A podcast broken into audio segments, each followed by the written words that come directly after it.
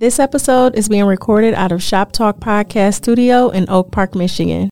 For more information, visit shoptalkpodcaststudio.com. Over West Side, everybody know everybody, right? I got nothing but love in my heart for West Side niggas, nothing but love. Live from Detroit, live from Detroit, Uh, live from, Cass. live from, yeah, live from yeah. Detroit. Pink suits with hats to match. Big crocodiles and Cadillacs. You looking for the fattest sacks. This is where it's at. Windows tinted, seats fully reclined. Keep your hands on the burner, cause niggas know that it's money on their mind.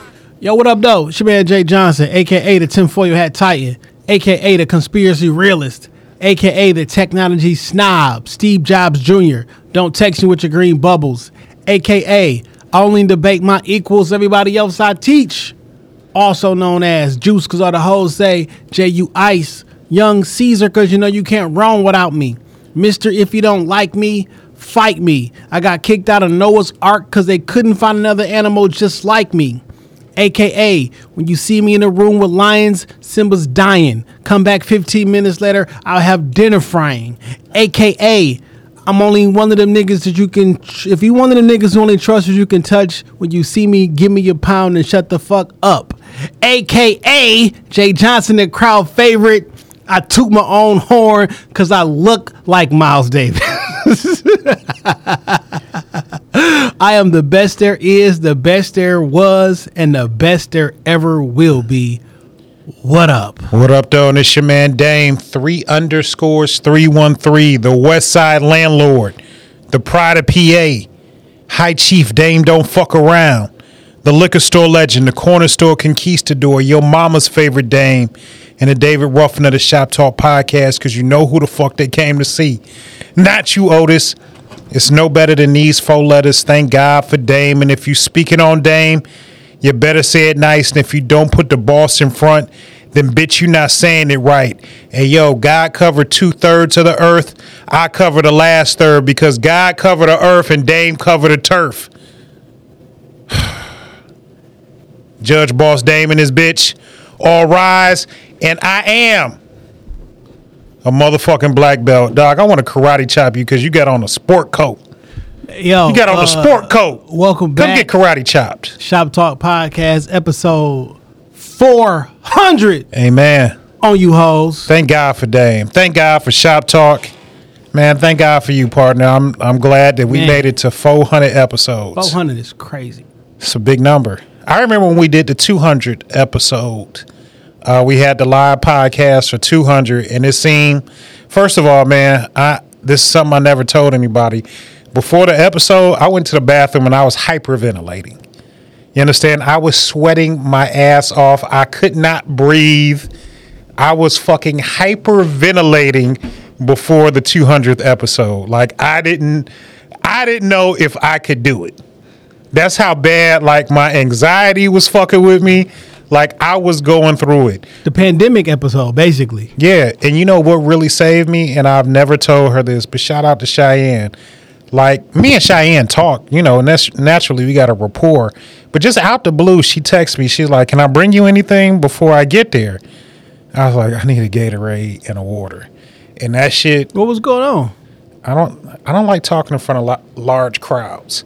And at that time, I hadn't really like, kind of, I, did, I didn't, I'd be forgetting about that type of shit, right? Uh, I hadn't kind of conquered that shit. And even though the crowd was full of people that know us and love us and support us, like I remember walking into the back of the room and seeing like them heads and and I, I just couldn't I, I couldn't pull it together. Cheyenne saved me with the Gatorade and water. I went off somewhere private, drank the Gatorade, took a couple swigs of water. It helped calm me down. I came back and we knocked it out. Man, that's crazy. Um, I'll be forgetting that like public speaking is like a thing for like ninety percent of people. Yeah. you know what I'm saying. And And we had done live shit before, but it was just something about 200 that was so the magnitude of it. Like it felt like a, I mean, it felt like a big deal because it was a big deal for us. And you know, man, like I, I just had a hard. just- we had did a show like two weeks before that at the Masonic Temple. We had a we had a it was a big crowd. Yeah. you know what I'm saying. But like, didn't want like our people. It was like I'm probably never. It was full of white folks too. Yeah. it was like we probably never gonna see these people again. You know what I'm saying? Maybe I that was- remember that, and and it be sometimes it just be that that mind thing. You know what I'm saying? Like if it's people you don't know, you don't like. I don't get no fuck. But Yeah. like in a room full of like like I said, people that we know and love and had a good time. I think I bought some Tiger Bone with me that episode. That was like the last one before the pandemic. I bought some Tiger Bone with me. I think Was that the Tiger Bone episode? I don't think that was the Tiger Bone episode. That I was think the I- second one that we had up there. Okay. That Tiger that Tiger Bone episode was great. That was that was a great that was a great episode. I remember Cheyenne being washed. yeah. Uh, I think that was the first night I met. Uh, now I can say the new Mister and Mrs. Anthony Bernard Wooden Jr. Absolutely. I met I met Miss Shorty that evening. Uh, my first time. Shout out to Ant and Latrice. Uh, man, it's a beautiful thing. Black love is a beautiful thing. I'm glad that Ant has been. That's so wild because like, uh, you know, we've been shooting this Shop Talk documentary, so I had a name tag pulled up, said some stuff, and pulled. Did he up. bring me any money? Um, and like we was talking about like 400 episodes and shop talk. Uh, we've been doing this shit for like a long time, right? Mm-hmm. And um, we brung up like episode 200, which is half the time frame, right. but 200 seemed like it was so close, and that was in 2020, right? And I'm like, yo, we've been recording. We've been. Rec- I've been recording this week in culture since 2018. It just don't seem that way. Yeah. It just seemed like oh, we just started that. Like it don't. It don't. It's seem, been it's been neck and neck. yeah, but it don't seem that way to me. Yeah, I you know what I'm you. saying. It just seemed like oh, we. Just, I remember when this week in culture was just an idea. You was like, I got this great idea for me and Ant is going to take off. Yo, I remember very early on in their courtship seeing Ant and asking him about the date, and he was like, "Yo, if this go well, like she could be the one." I mean, the the day he, when he first came in the pod, the day after the date, he was like, "Yo, I'm gonna marry her," like literally. The very like he was like, "Yo, that's the one," and you know, I just came from the uh, uh, ceremony. Uh, or- Congratulations, man. you know, so listen, man, it's a, it's amazing. Uh, I love to see black love. but, but but what I was getting at is that uh, yo, 200 seemed like like an an a astronomical number. You feel me? Like it just seemed like it was a lot. We celebrated. It was like a it was like a big thing, and possibly because it was because we went through COVID and it was a COVID year. That whole year was a blur. It seemed like that shit was right. That shit seemed like it wasn't too long ago. No, and it was a big thing, man. You so many people come out. Brother Machete, I remember him getting up there and speaking. Him and Don. Uh, really, man, just everybody. Every the twins. the thing though is like we've just we just doubled that. You know what I'm saying? Like all that shit that we felt about 200 and how long and this and that and this and we just doubled that because right now we have 400 and yo this rare air like it's legitimately rare air because I say all right Joe Budden podcast got a an AM like 600 or so right Right. uh, they record multiple episodes. Stand there two, three times a week, You know what I'm saying? at least twice. Joe Rogan, clearly, he got 10 years worth of this shit. Um, but Joe Rogan, Adam Carolla, they're recording every day. Yeah, Adam Carolla is is the actual pod god. Like, if, if you want to be 100% serious, like, Adam Carolla is the first person I can remember with a pod. I mean, that's what he does. Eh, now it's like, a, it's, he might as well have a whole news station. But Adam Carolla probably got more pods than anybody. Yeah. Like, legit, he probably got more pods than anybody. But, like, I'm on one hand still. I do not know. I'm not saying it doesn't exist, right? But I do not know. We in rare air with 400 episodes, dog.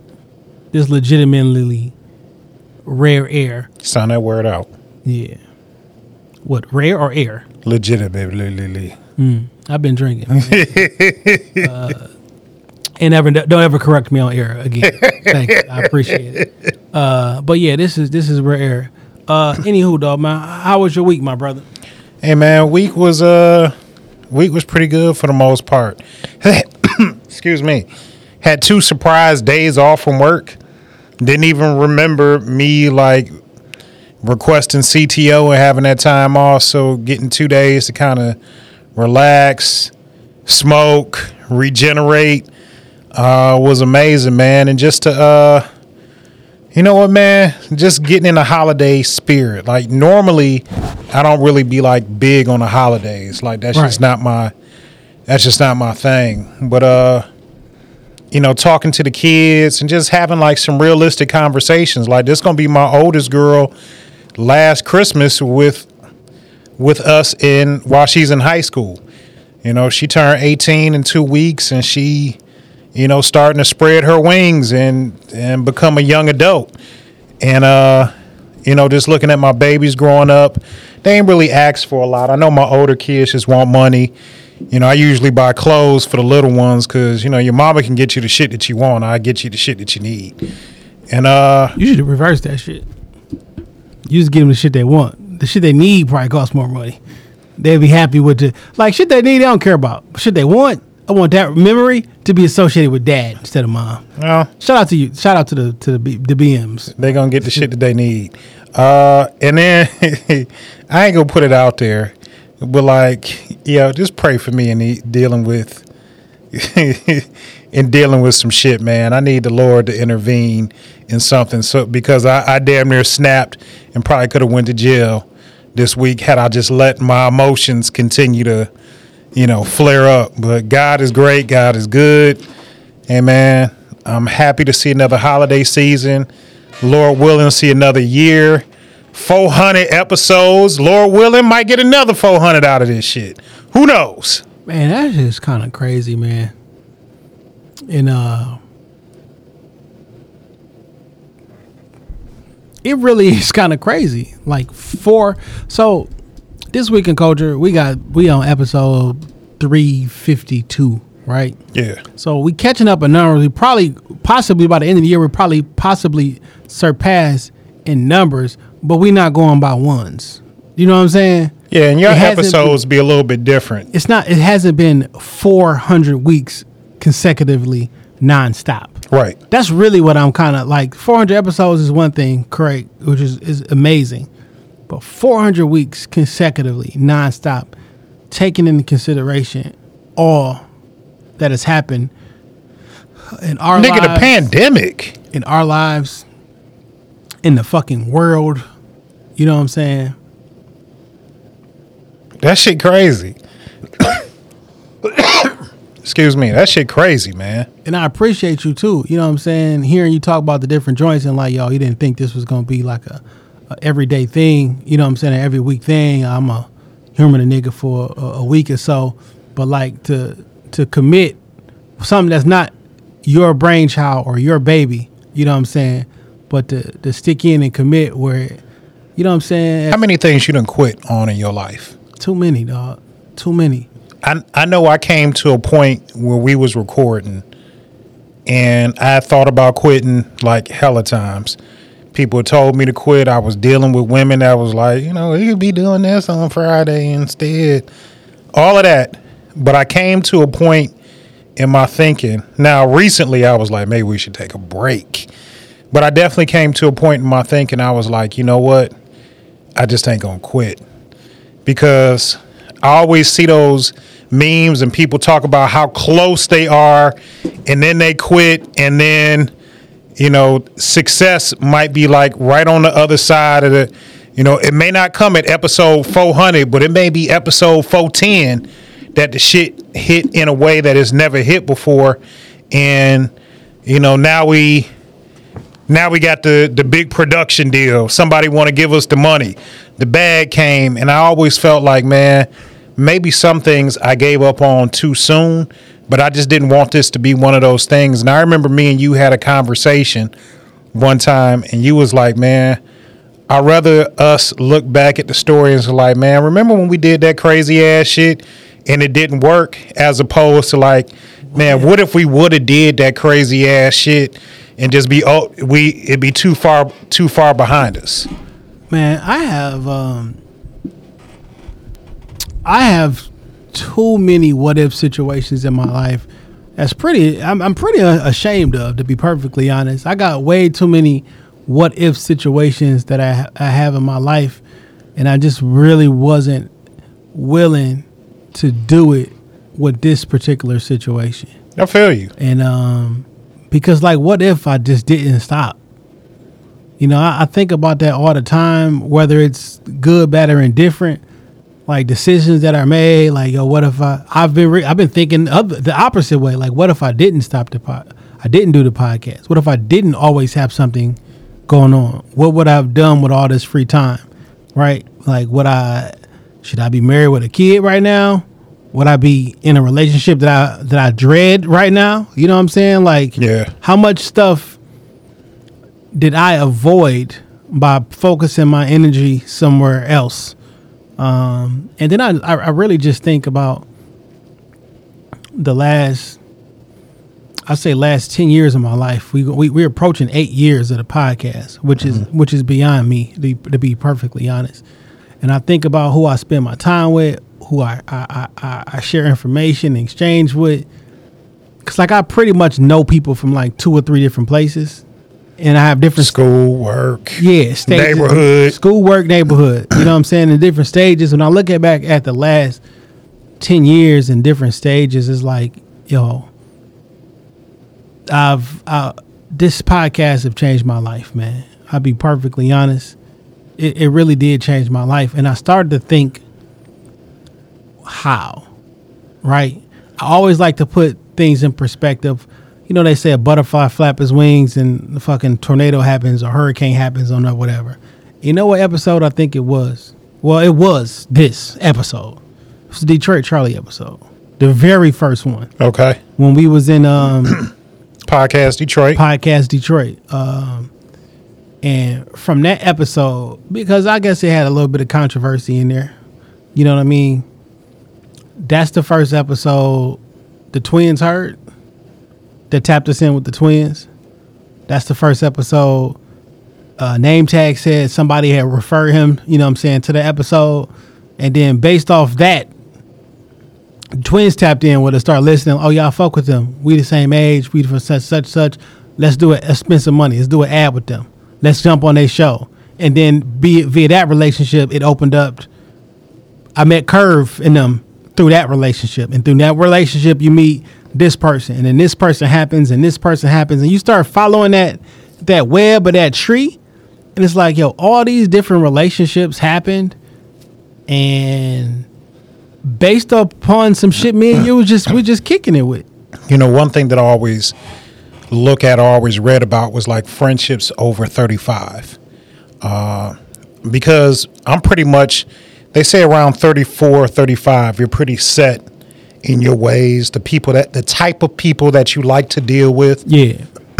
the type of person that you are, you pretty much know your likes and dislikes, and you're pretty firm on most of those things. And when I look at some of those friendships that we've created, like you said, the twins, Curve, Pharaoh, uh, Marv, Name Tag, Nelson, you know, uh, Macho. Nick, yeah, Macho, Shit, this week in culture. yeah, because Ant was a guest initially in the very beginning of the show. I remember, I remember the first time Ant bought a forty. I thought I was going to catch a DUI that night. The night. first time I ever drank a 40. Like so like I you had forty and fried chicken that night. That was crazy. So like I knew Ant from online and he was friends with a bunch of my friends and Joy basically was like, yo, you should bring him on. I'm like, how was and I asked Jenny, like, yo, what's up with this nigga? You know what I'm saying? Cause I didn't I knew him from online, but I don't know the nigga. You know what I'm saying? And based off the about like, yo, reached out, yo, you would love to come on the pod, blah blah blah, and came in, was kicking it. It was great. Like D Rick, right? Like I knew D Rick because he went to school with D Merritt, Jay Grant, all them. He went to Cass. You know what I'm saying? I thought I knew D Rick from Michigan State because all them same people went to state and we we got a whole bunch of mutual friends. You know what I'm saying? So I didn't know him in real life. Like we'll see it if I'm at homecoming or some shit. You see you you throw your little dap up or whatever. But like then he came on the pod and then we start fucking with each other like heavier. You know what I'm saying? And via that relationship, I done met so many different people, been in so many rooms, uh, did work for so many different people. Uh, through the pod, we fuck around and met Pharaoh. You know what I'm saying? Just off a tweet, and like that's one of my guys. Like I, I, I- Yeah. I consider him a friend. In real Genuinely. life. you know what I'm saying? Um, been blessed to do a bunch of different ventures in that and like help the community. Um, Jackie with the with the we down at the Give back to the NSO. D. Like, come on, man. There's just so much stuff that didn't happen. One of the most humbling experiences I've ever had in my life was that day that we gave out food and purses and stuff at the at the uh, NSO warming Warman station, man. You know, one of the most humbling experiences. Like people say, you should give back, but when you really understand and see people that are in a very unfortunate position, and you're not, and I it's went crazy, man.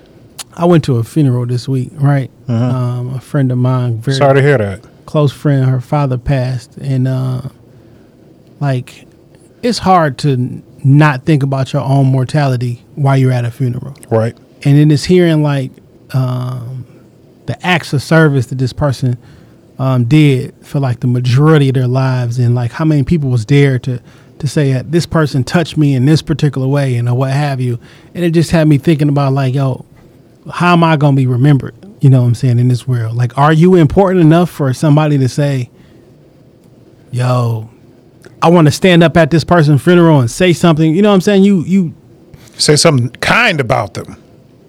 yeah, you just think about that. Like, yo, where do you place like in society? Like, I don't, I can't judge me. I can't judge my impact. I don't know what I mean to other people. You know what I'm saying? People give us praises for the pie. I never know what it means in real life. You know what I'm saying? Like, Yeah. So that's just been on my mind. Plus with the doc, you know what I'm saying? I've been thinking back on a bunch of different stuff. Somebody hit me up earlier, uh, yesterday actually. Um, one of the young, I mean, not a old, older, but one of the young cats that used to drive down from Lansing and do the and record a pod. We was downstairs in the first studio. Okay. You know what I'm saying? And he was like, "Man, you still got the studio going?" He was like, "Man, I was talking to you about, I was talking to somebody about you the other day." And he was like, "Man, we used to be down there." He was like, "Man, you, y'all were just so ahead of the time." You know what I'm saying back then. I'm like, man, I, I, and he's like, I just want to make sure you knew that like I'm trying to give you your flowers the whole nine yards. And I just think, man, like you just never know your impact that you having and what's going on. You never know that you in the good old times while you're in the good old times. It's funny that you mentioned that, like that that funeral per se, because I had somebody, uh, a mutual friend, pass out of town, and they were in Olive Branch, Mississippi, and if you know, Olive Branch is like right outside of Nashville, and I got a couple friends in Nashville that said they went to the funeral, and this is somebody that I've known. You know, they were loved and revered here in Michigan. He was been a teacher down in the Olive Branch, Tennessee area for like the past 20, 25 years.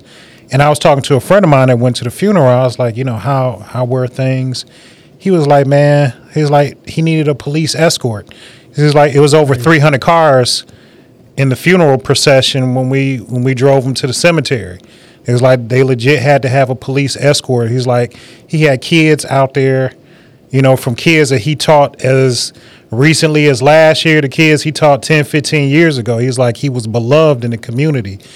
And when I think about my life and the legacy that I want to leave, you know, man, I, I do want people to look back at me, you, collectively with love, but also look at us as individuals. Like, yo, Jay was my man's, Dame was my man, and they can say good thing. They can tell my kids good things about their father.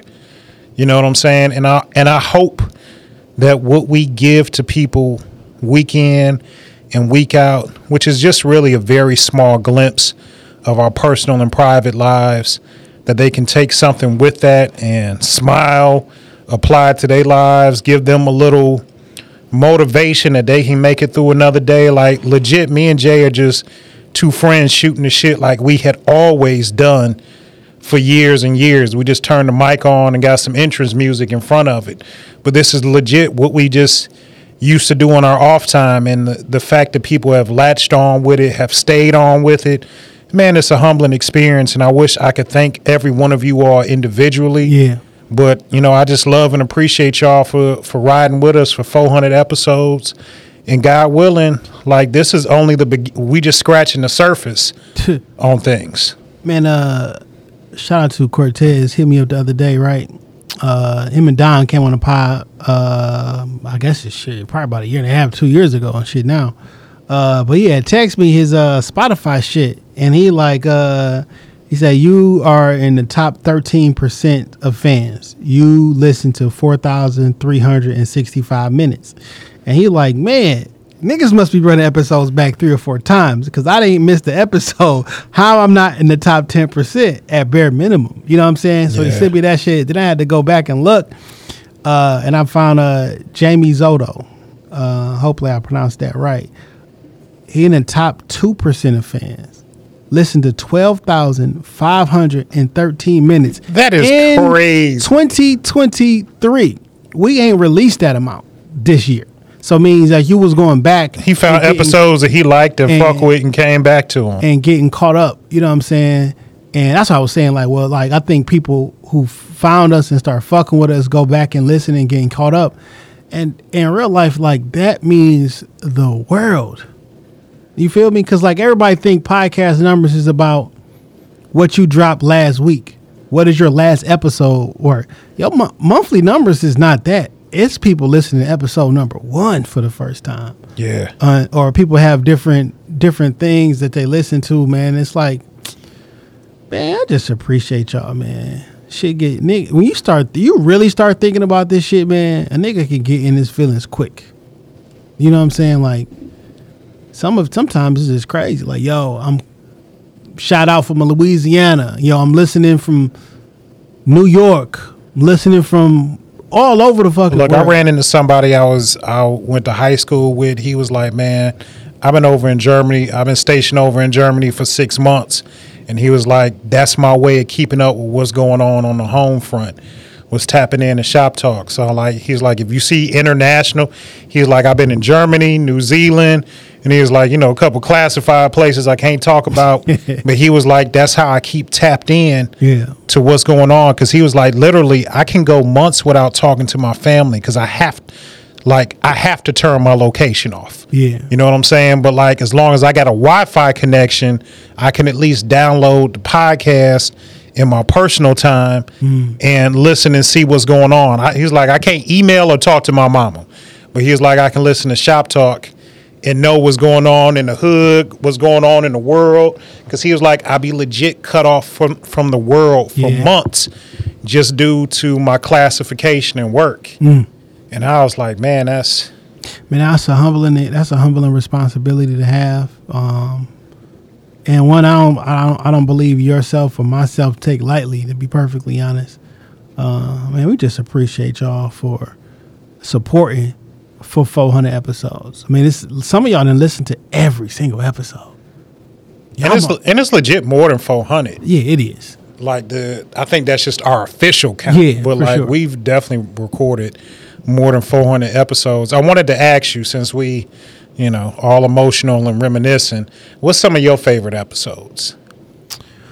Uh, Some of our favorite, from our favorite episodes. Uh, um, I think I, a couple of them I say all the time, like dreams. We mentioned some last week. Dreams and Nightmares. Um, I, I I really enjoyed the episode with Machete. Um, I think you had something to do with your Yeah, daughter. I wasn't. I wasn't here for that episode with Brother Machete. Um, I enjoy the episodes um, where we can just sit here and kick it. Oh, I do want to give a shout out to uh, the Shad versus Everybody pod, right? uh shad posting them clips. He gonna promote the fuck out that episode. For sure. Shout out to him. I'm gonna retag and post every single time too. But uh December first, 2017, uh, was the celebration of life episode, the one I did after uh my mom passed. Man, I, I that's a good episode. That was like a really good episode. Um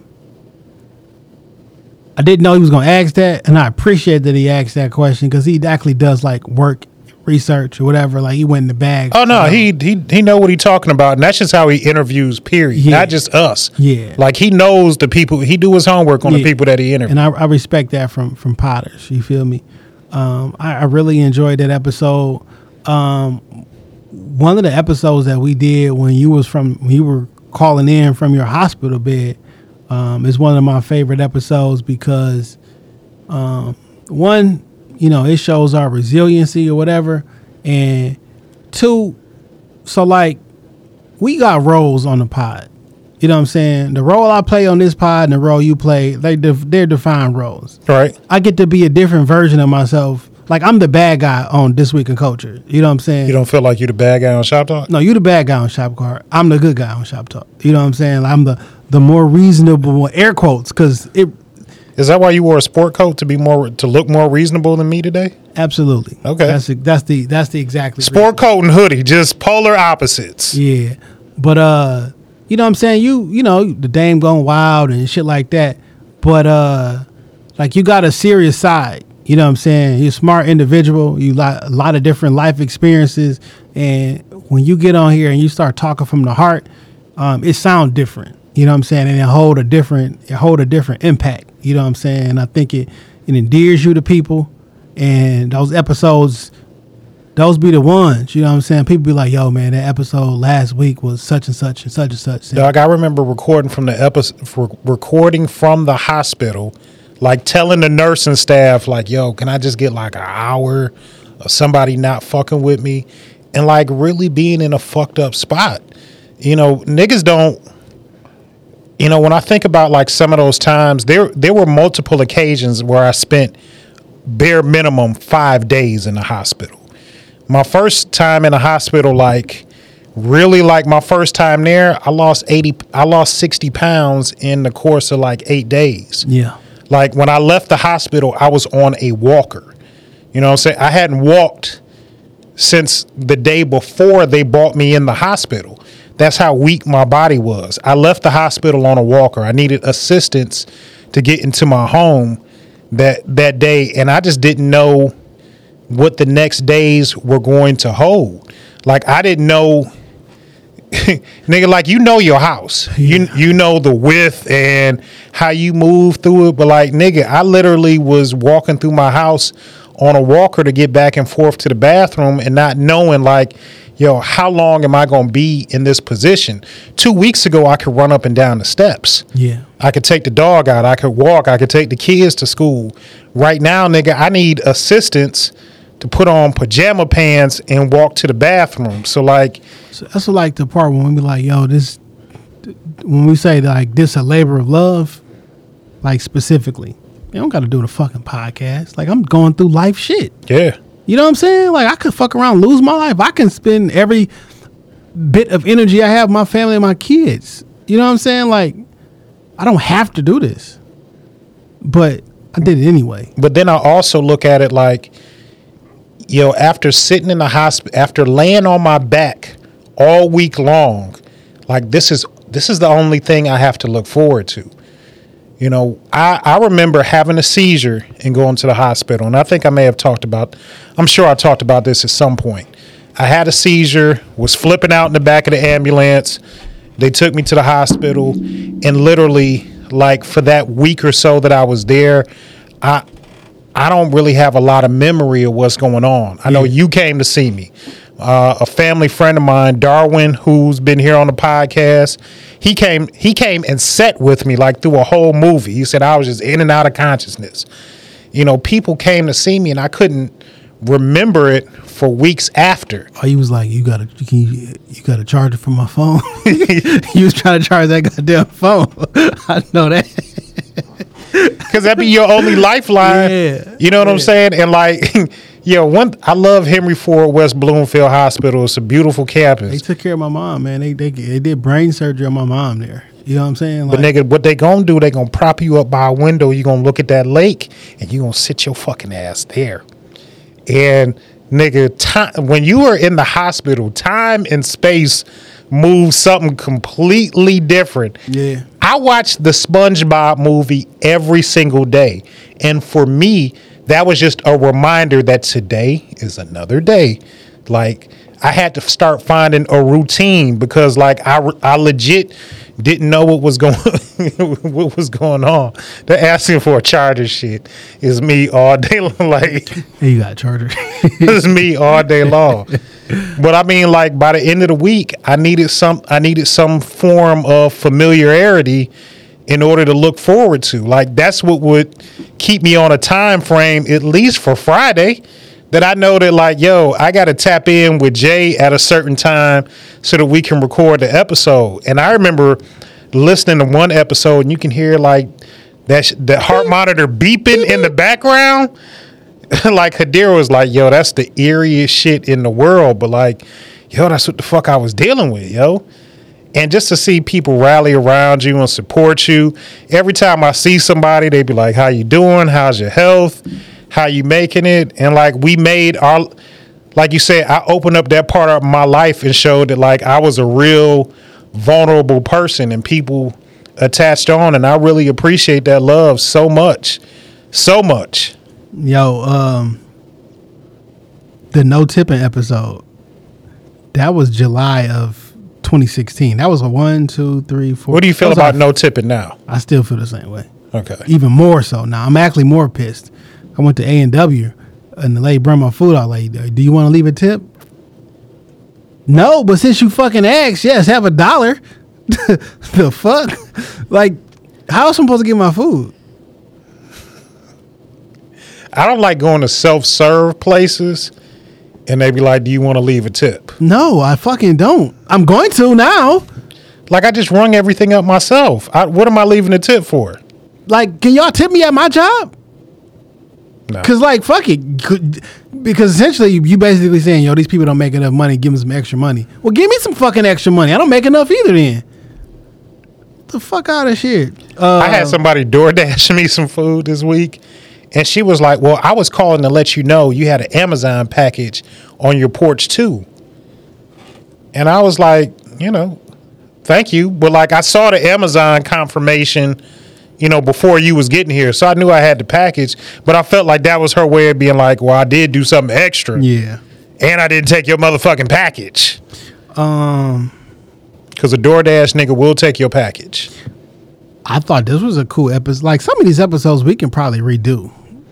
We should maybe. Cause 2016, y'all what? Some of y'all wasn't around in 2016. We should revisit some of these topics. the because so our first 100 episodes i didn't start numbering episodes until 100 Okay. uh so every episode between one and Was just a title. one and 100 was just like so the first one was the first episode number two the beyonce killed prince episode I still stand by that. uh the feminine feminism failed you episode the I black definitely stand by that. the Black Lives Matter and conspiracy theorist episode, the no tipping episode, the MJ crying meme episode. That shit was funny. It was. I remember coming back from I was at um we recorded this one in my in my apartment.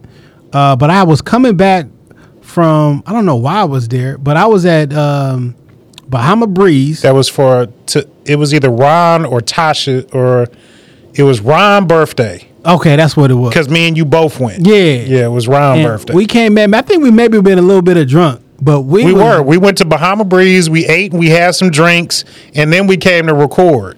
I don't even I don't remember what the episode was about.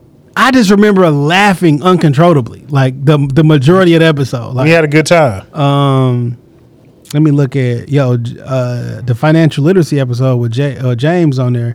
Is marriage outdated? We can revisit that for sure. Yeah. Shit, tax season coming back up. We need to have James. We need to have James and Fred in here at the same time. Uh, the Fifty Shades of Blackness episode with uh with Tariq Tarek, even though that shit say Tariq Tarek. Um, Gotta respect that man's name. yeah, uh, the accountability episode with Don. We got real drunk with Don at your house too. Yeah, we was in that bitch arguing. We was drinking Tito's over the rocks with just a little squeeze of lime. the Hillary Blinton episode, no typo. Okay. Run the Jewel, the Grab Her by the podcast episode. Uh, and then our first episode with uh Judy, uh, the Threes Company episode, yeah.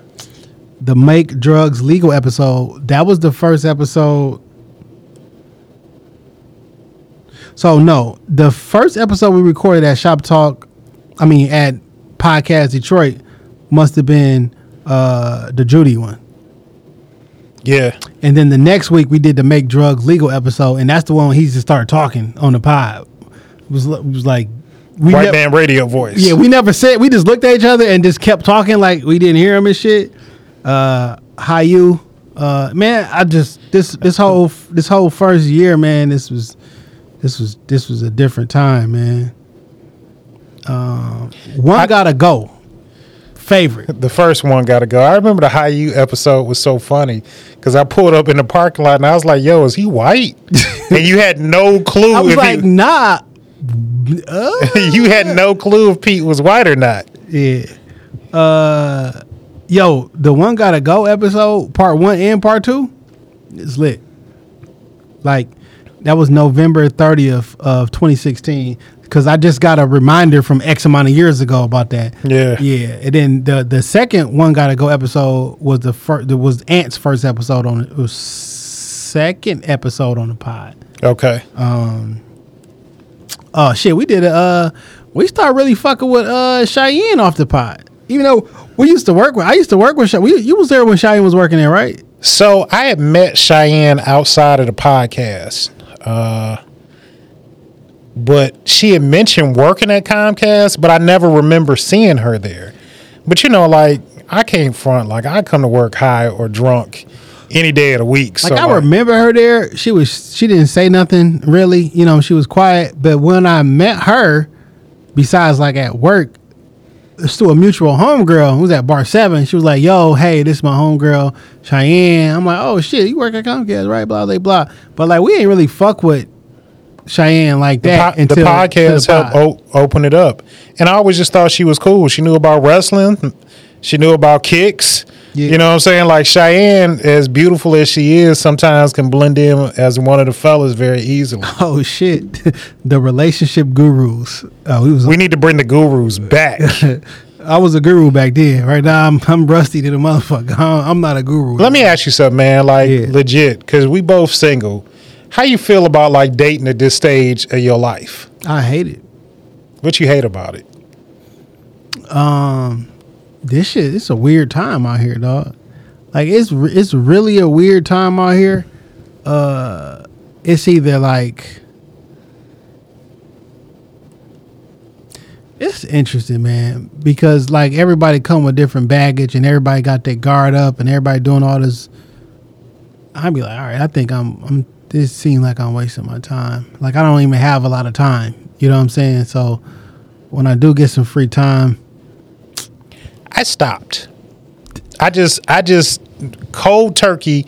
I have stopped dating, and I mean, honestly, I, I'm I'm really not dating.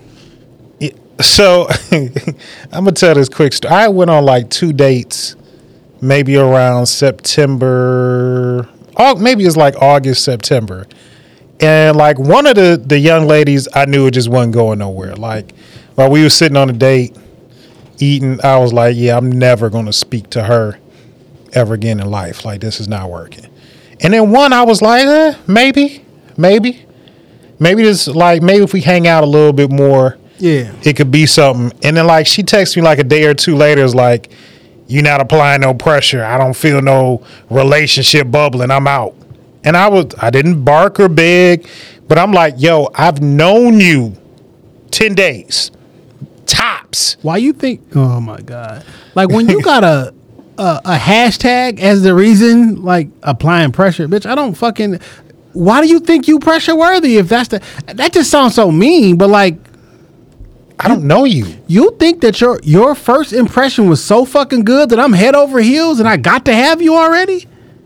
and I should be like, you know, being like, oh, maybe we can be in a. Re- I don't know you. I don't know you. I don't know you.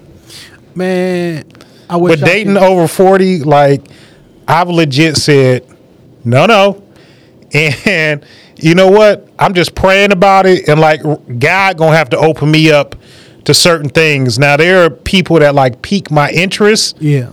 but like legit, the Lord Jesus Himself is gonna have to be like, it's time again for you to get back out here in the pool. I mean, I got things that that pique my interest, man. But sometimes, like the anxiety, for lack of a better word, of like starting over brand new with somebody else. What's your favorite color?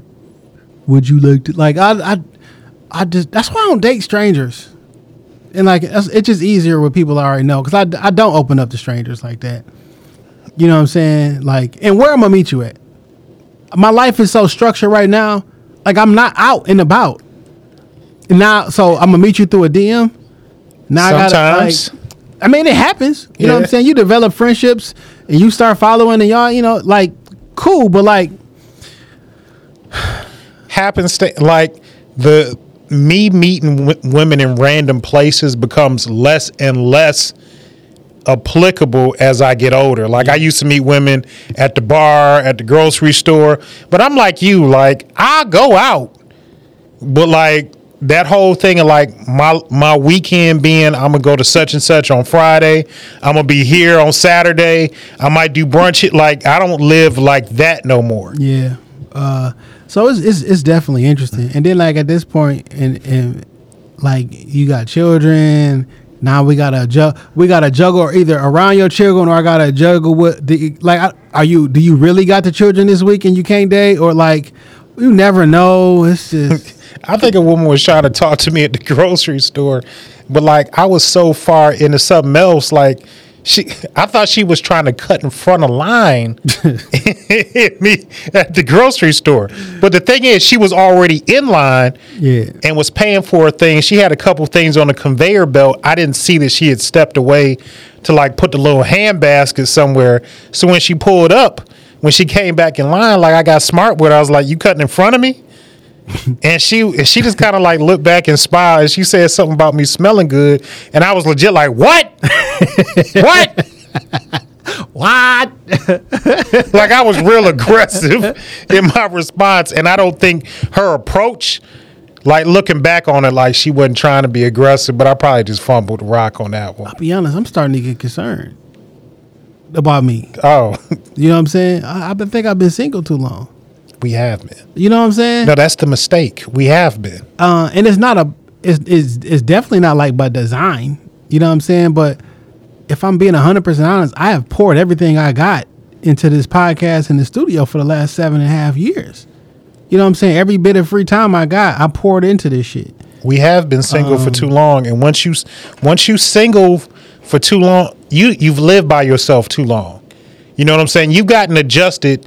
Your house is set up perfectly for Jason. But I'm I don't care about that type of shit. You know what I'm saying? You can put some shit here, do whatever. Like I'm just talking about like it's been so long that like, all right, fuck it. I'm just not, I'm just I'm just gonna not fuck with you no more. You know what I'm saying? Like, all right, you you being real flaky or this. I'm I don't got time to. All right, fuck it. I mean, I just been chilling by myself anyway. I just do whatever I've been doing, versus. Then I'd be thinking like, well, I'm not about to. I'm, you're not about to play me. You feel me? Yeah. Like I can be like then it's an argument with myself. Like, okay, well, am I giving up too soon, or am I about to look stupid? Because like I I don't necessarily care that much, but now I gotta act like I care that much just so I can fulfill. It just it's just it's a lot. You know what I'm saying? I don't want to play that game with you. Yeah, and um, that's you know, I don't know, man. I pray that love find me the same way it found our partner in the big three, Trinidad Ant, but it's gonna have to come from a sign from God. from God that you are worth me dealing with. Cause like, you know, shout out to Glam. Cause me and her are, you know, we still cool, got a rapport. And I remember telling her, like, when I was younger, bag buying was my thing. I buy a bitch bag. You know what I'm saying? Like I had a little paper to play around with. You know what I'm saying? I done bought a Gucci bag or three in my career. Yeah, never was my my thing. You know, I had a little bit of paper. So like when Bought a few laptops though. when we was working in like retention and we For was sure. getting we was getting them big checks. Go ahead, baby. Go ahead. I will I'll meet you at the mall. You know, we can we can buy a bag. But now I look at my life, I was like, I'll never buy another woman a bag again unless she is my wife. Because I bought bags for women that could not afford them. And I have a like, you can't afford this without me. Had I not been here at the mall today and been feeling generous, you wouldn't have got this. And like, is that what I? Is that how I want dating to be for me? Like just buying women shit they can't afford just cause Well, your kids can't afford none of the shit you buy them, but you still want them to have it. You know what I'm saying? So I don't. I don't use that if you can. Now, if I feel that you're using me for my money, is one thing. But me buying you something that you possibly couldn't get yourself, that's the whole point of it being a gift. You Dog, know I bought a woman. So like, I don't believe that like everything should be transactional, but I definitely bought a woman a bag, and I ain't never sniffed hide nor hair at a hole on her body, and I was just like, dog, what are you doing? Yeah, What are you doing? yeah. But then it's, I don't know, man. I don't know. I gotta figure it out. like I gotta figure it out. I'm a Some- better. I'm a better person when I'm with somebody. Somebody invited us to do a dating show, and I was like, I don't want to play no games. That was my whole thing. I was like, I don't want it to be like gimmicky. Cause like in real life, if you turn the camera on, I'm gonna be I'm gonna be really really charming. And while we in this and when this be like, but like I may not actually like you though. I can be charming like a motherfucker, but I can flirt for sport. it's fun to flirt. You know what I'm saying? But like I, I'm, I well if I don't like you in real life, It's gonna be a whole nother thing once them cameras off. And, and I'll to be perfectly honest, I don't do a bunch of like I'm talking to five women at the same time type shit, cause I really can't focus that way.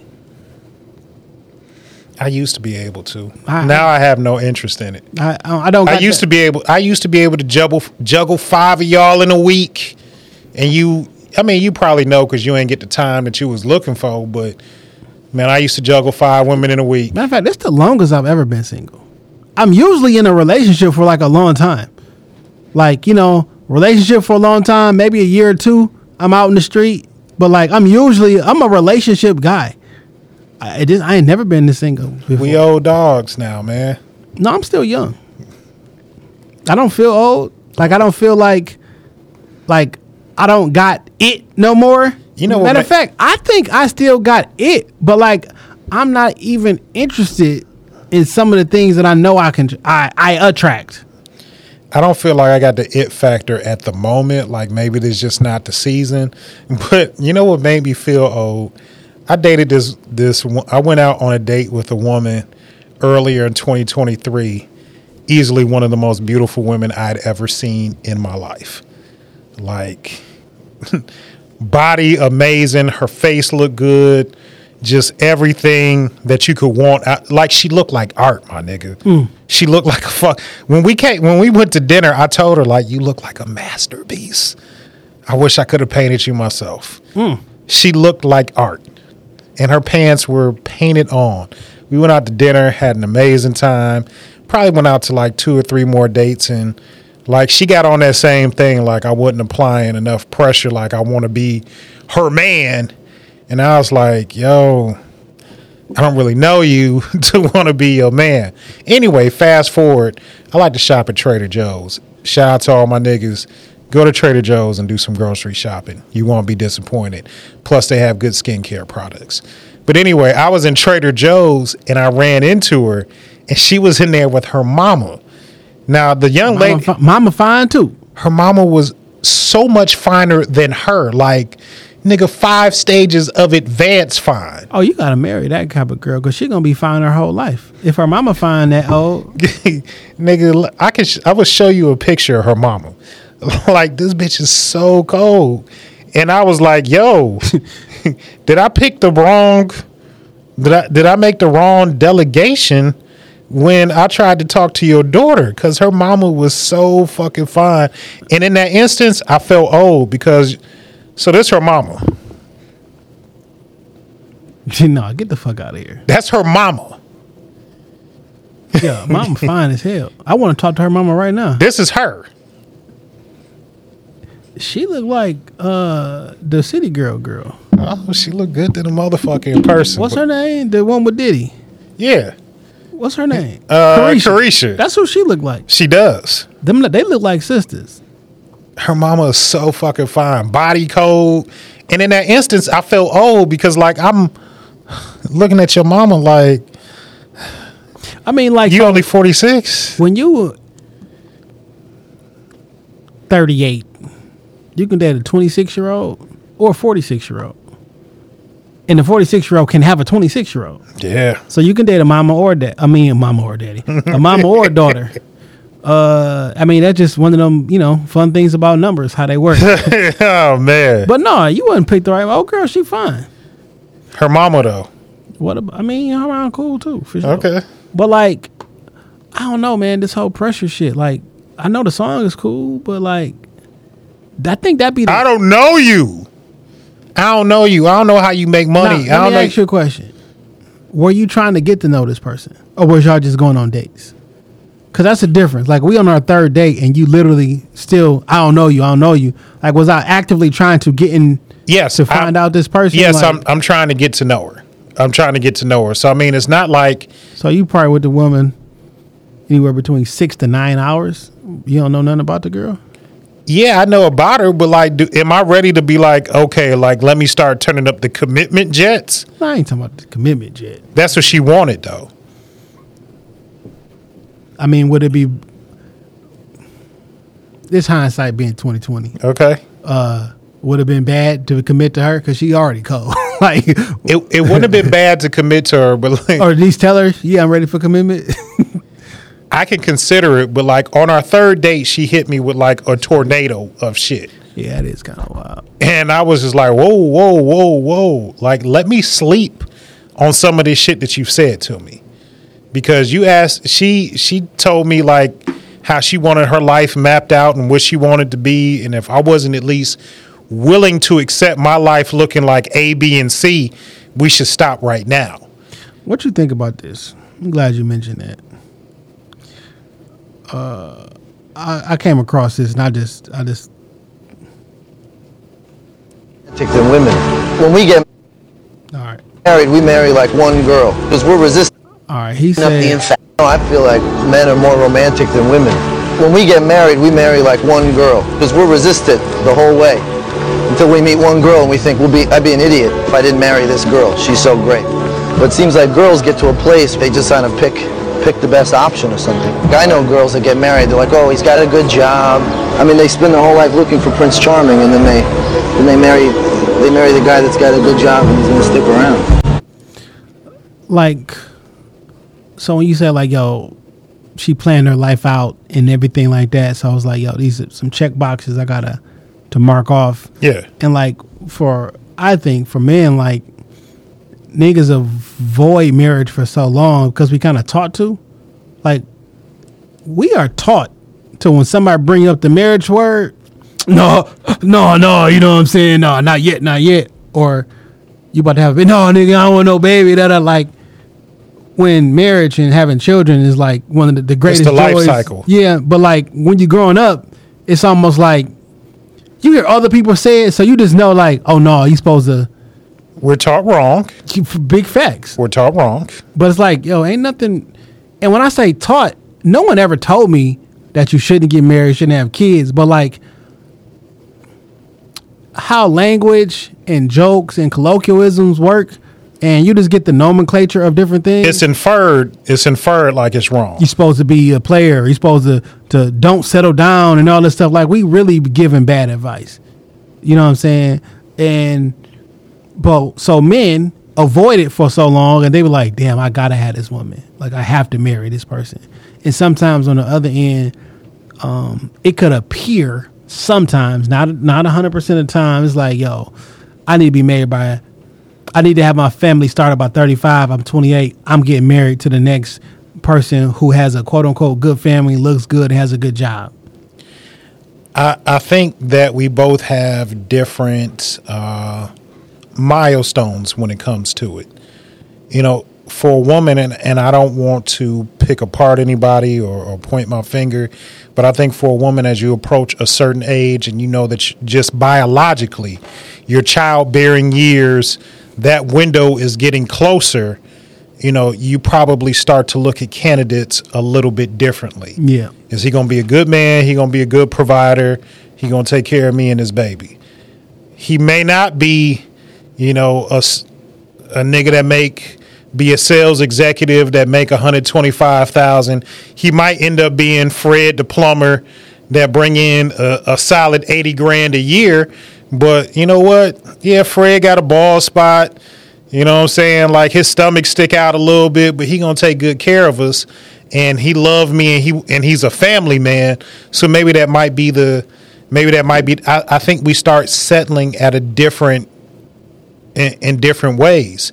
For men, you know, me and you are we're talking very openly and honestly about dating in our early 40s.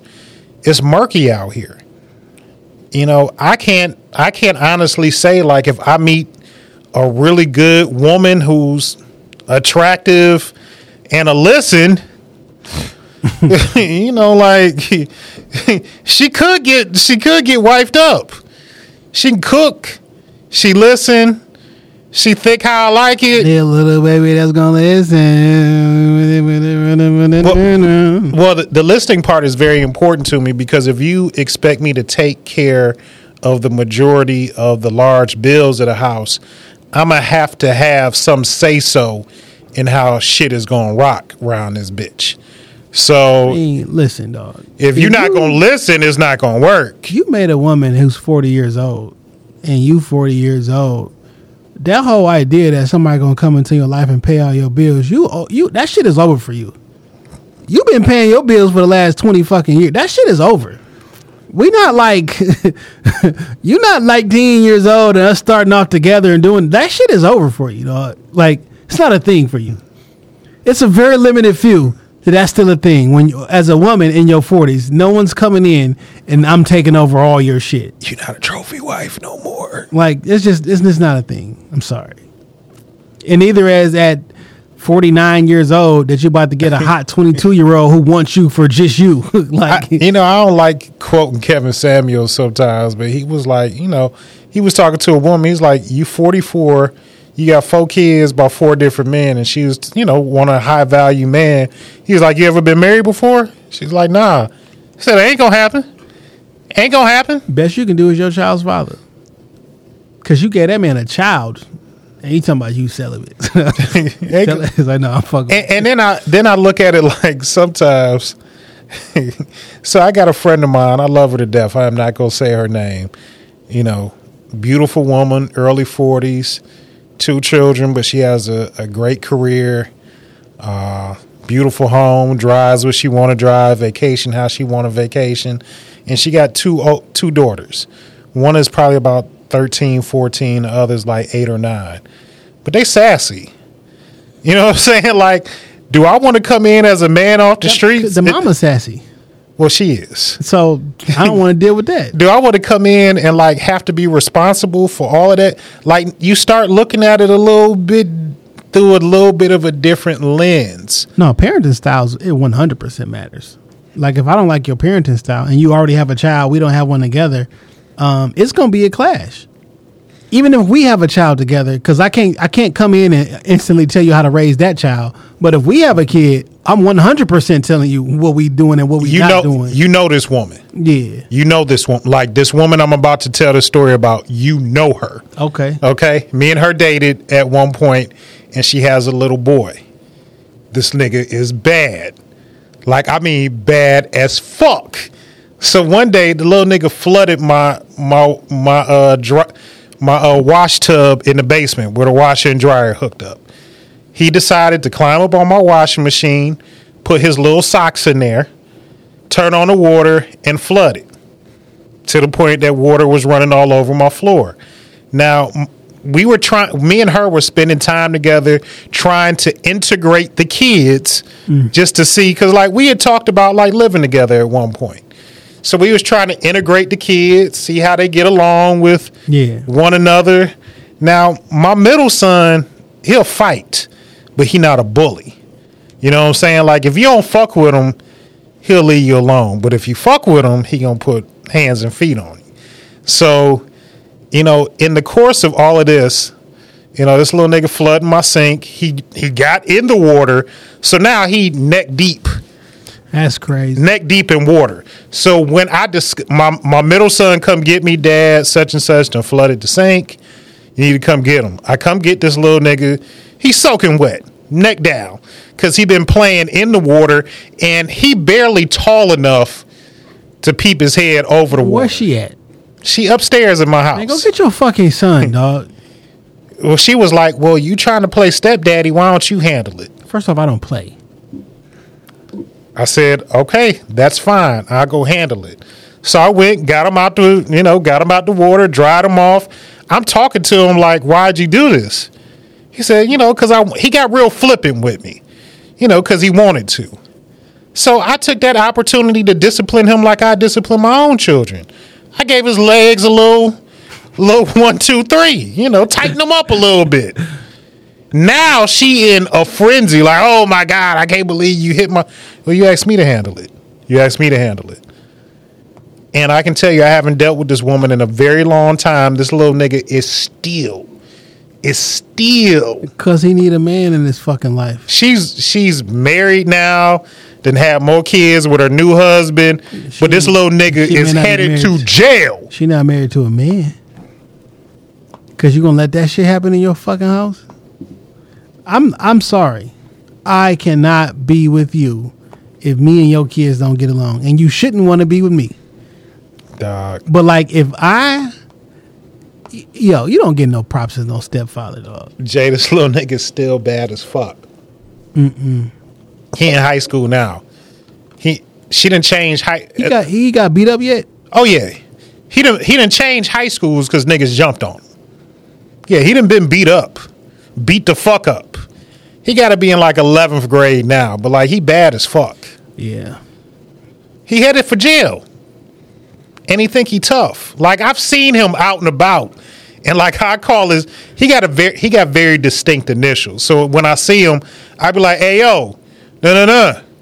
And he know that's somebody that know him. And then I approach him like, you remember me? You know what I'm saying? Like I used to be hitting your moms. he's still bad. Little nigga still bad. That's crazy. Yeah, I don't know, man. the Lord Himself is going to have to open up my eyes and be like, "Yeah, you're going to have to give this one a chance, Dame." That's the only way I'm gonna get back in this dating pool for a minute. I'm gonna take me a little break, pray to God, and work on. I'm gonna do like how to. la- I'm working on myself. I'm working on getting myself together. I'm reading more books. I'm eating healthier. I'm going to sleep earlier. Like I got to work on getting myself together. Yo, we got an episode called "She Lost Four Teeth." Was this about Fab Baby Mama? No, man, this is about a date that I went on, and she lost four teeth on the date. Oh yeah, you had her on your back or some shit. She she hopped my back, and she went face first into the median and turned around, and she was she didn't have four teeth in her mouth. Yo, And we spent the night at emergency, and she wasted three of my foot my new Footlocker t-shirts, bleeding from the mouth. yo, May eighteenth, two thousand seventeen. The Whose Man's is this episode? That's been a staple ever since. Yeah, yeah. I didn't even pick a fucking Whose Man's is this this week. Damn, I didn't even think about it. I'll figure it out. I'm about to say it should be a special one for 400. Yeah. Uh, one got to go part two. College of Hip Hop. Shout out to the twins. That was June of 2017. Father's Day episode. The Color of My Boudoir episode. That's with Shout out Keena. to Keena in the city. Dr. Keena Day now. Then we had Freeway Ricky Ross. Freeway Rick Ross after that. Then we have One of my favorite episodes. Yeah. Uh, shout out to Tom Hopkins. Uh, yo, the deal breaker episode with Jamonta. Um, Shout out my nigga Marty. yo, uh, man, we got a shout out to Coffee Talk episode with uh Kamal Smith Yeah. doing hot big things and shit now. We got to get Kamal back in here. Yeah, yeah. The don't negotiate with terrorists episode. Shout out to uh, Vanessa. Uh, I'll give Vanessa her props. You know what I'm saying? Uh, Mike and Vanessa FaceTime me the other day from um the birthday party with uh you was there too. Yeah, yeah, I was at the birthday party for. Um man, them they day they day ones for sure. Yeah, they You know what I'm in saying? Like in the crib next to each other. like They- y'all y'all yeah, that, hopefully they they can always be friends like for life and I, they don't understand it yet you know what i'm saying but me and my daughter and Mike's daughter exchange numbers and like are developing their own little relationship. They want to get together and like Yeah. spend time with one another. But these kids, I remember when Mike's daughter stopped breathing. Like he was supposed, the day he was supposed to take her home, like she just up and stopped breathing. And when you spend that much time with people in that type of space, the neonatal intensive care unit, you know, you got to scrub in just to touch your baby. You know, they only wash them certain days a week. So if you miss washing day, you miss so much. And just to see these kids grow up, now they just regular, they just regular kids. I got a chance to kick it with, you know, I saw Takia. Got them a little smaller. They all y'all they all a little short, yeah, yeah. but they regular as hell. they just regular Yeah. 10, 11 year old kids at this point. But I got a chance to kick it with Takia. Like you said, Ne- Vanessa was there. I saw her. Me and Mike kicked it and like kind of introduced the girls to one another. Uh, it was it was a beautiful time, man. And you know, They had FaceTime me because Vanessa wanted to prove to Mike that she is the reason that Shop Talk started. And um I do got- explain this. so um you know You know, Vanessa's from the east side, yeah and I, do. don't really want to give any credit to anything from the east of the city. but you know she was best friends with my ex you know what i'm saying I do remember time. that. and uh we used to we was over we used to be over all the time kicking it with her finds over the whole nine yards and um shout out to vanessa. She was on one of my first new hires. Like when i first got into leadership she was like one of my first people on my on my team. And um we've been friends ever since. Crazy. I saw her and fonzo on their first date by the way. That's why. Um, uh, but you know are, are we the precipice for black love? this is before the pod though. The pod But I'm, didn't but I'm saying yet. our connection is bringing couples together. i'll take it. The gurus, the power, the power of love. But go ahead, go ahead. Uh, but you know, you know, I like to talk, and I be on some, I be on that shit sometimes. You know what I'm saying? We was having a conversation, and she was just like, "Man, like, what you doing?" She was like, "You got to stop working at this job. Like, you supposed to be doing something else." You know what I'm saying? Like, you stuff you talking about, like you be, you supposed to, you supposed to be doing something bigger than what you're doing right now. And thinking on that, I was like, you know what? Like I've been thinking about doing this podcast shit in my head, and I'm like, you know what? I, I just gotta, I just gotta, I gotta fucking do it. You know what I'm saying? Like I, I got to stop bullshitting and just and just, Just get do to it. it. And the whole idea about it, you know, I'd be on my conspiracy bag and the whole nine yards. Like that was the point. You know what I'm saying? So I can share some of the information that I share, but I won't put the put the put the knowledge in the candy type shit. You know what I'm saying? So you ain't had a good conspiracy theory in a minute. Cause some of the some of this shit just so blatant. it's like, yo, this is just literally what's happening. It's like, I got a good conspiracy theory. But go that? ahead. Fin- I want you to finish the story, Yeah. then I share my theory. But um, so like that's how I kind of like started. You know what I'm saying? And like that, based on that conversation, like you supposed to be doing more. You supposed to have a bigger impact um, because you got whatever the thing is. Like you should be sharing um, some information, and uh, like that's what finally put the battery in my back to be like, fuck it, let me go ahead and like commit, do it, buy some this or buy this and that. And um, shortly after, you know what I'm saying, we started doing a fucking pod. You know what I Okay. mean? And uh, so this, but like me and Mike was literally driving around and we found this particular studio. Like we was literally just driving down the street and he was writing down telephone numbers and we called a telephone number and they was like, yeah, you can come up here. And then we was, uh, when I had the truck still, we was sitting in the bed of the truck in the parking lot, um, just looking at the building and shit like, man, I think we gonna do it. You know what I'm saying? And I remember. talking about like, yo, this is this can happen and this can happen and we gon' we gonna make this happen and shit. And um, you know, it it kind of worked. You know what I'm saying? It- It didn't kind of. It's, it's work for us. yeah. So, but they was having a, a conversation about that, and it just thinking about us reminiscing about 400 and how things started and everything. Yo, shout out to Vanessa. I can't believe she had a hand in starting Shop Talk. Yeah. That's that's nasty. it's nasty work right there. Shout out to Fonzo for allowing Vanessa to marry him and carry his children and have his last name. Dog. Saint Fonzo. A daily husband report is hilarious. Okay. Did you see my comment? I told I told her that Fonzo should be ten out of ten every single day. She was like, "Well, you was married, you." I was like, "Me, that's a whole nother story. Am I going to be ten out of ten? Hell no." But Fonzo, I've seen him in action. Ten out of ten. Dog, a daily husband report review. This was he should give him a seven point seven out of ten today. Uh, and then his comment or his video was in the comment like I like them, dog. Yeah, I They do my too. Friends, dog. I like Fonzo over this. It's crazy, man. How friendships start. You know what I'm saying? It's just crazy. You know what, man? Like when I look, so my daughter, you know, she's 17, turning 18, and she's working. And like I'm seeing her develop work friends. Yeah. And like one of her work friends is like Mrs. Something.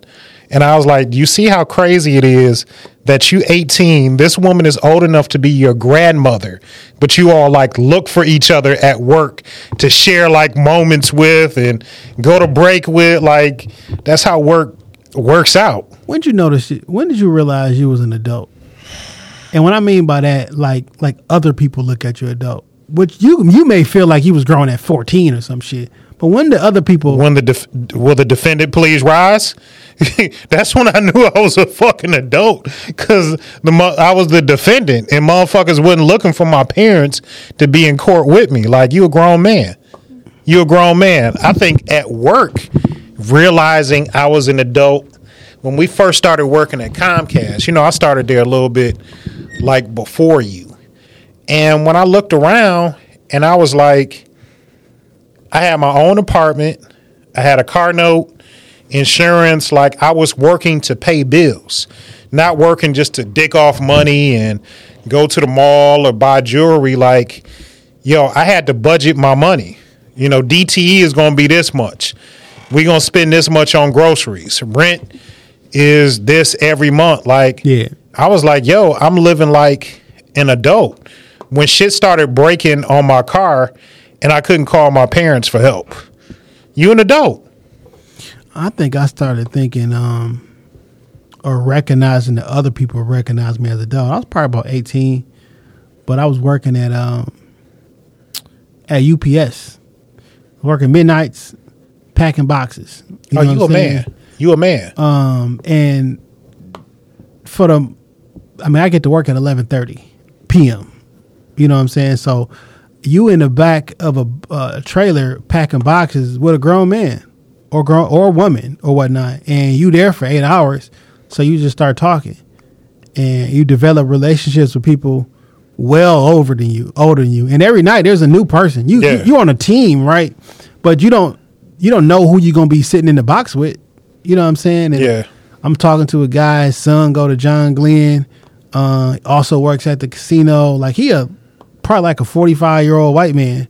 I'm 18 year old, but we sitting in the back sharing life experiences and whatever.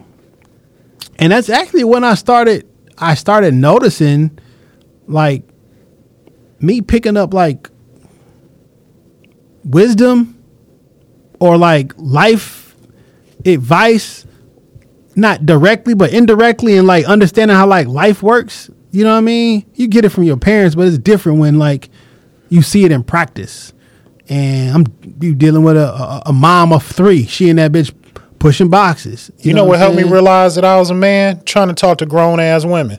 Hmm. I remember working at the job and they set me next to two. Fi- they set me next to Tonda and there was this other light skinned woman on the other side of me and they both look good. Man, I used to man, it was this girl I used to work uh there. She was I don't know, she probably like 22, 23, but like at 18 like you might as well be you well old. She had a, she had a she had a red hair, 360 waves. Cold. Like I've never seen this person so cold, but I was younger, so she used to fuck with me. You know what I'm saying? Yeah. Like you too young for me, but you is kind of cute, blah blah blah. And then you know, one thing leads to another. She was crazy too. Well, like she was dating. She was Aren't they all? she was. I won't say she was crazy, but she was dating a married man, right? And she used to tell me everything. I used to, and like the wife of the nigga that she was messing with, like found out, and like shot at her.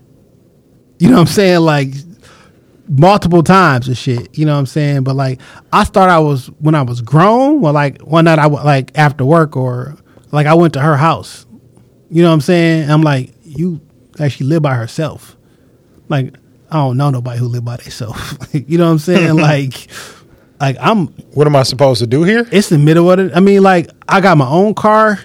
I'm not. I live at home, but like I'm not expected to be nowhere. Yeah. I like I got like autonomy. I got like a very attractive woman who's four or five years my. I'm like I'm I'm like this is like grown up shit. No, I, and that was like my same thing when I was like 18, 19.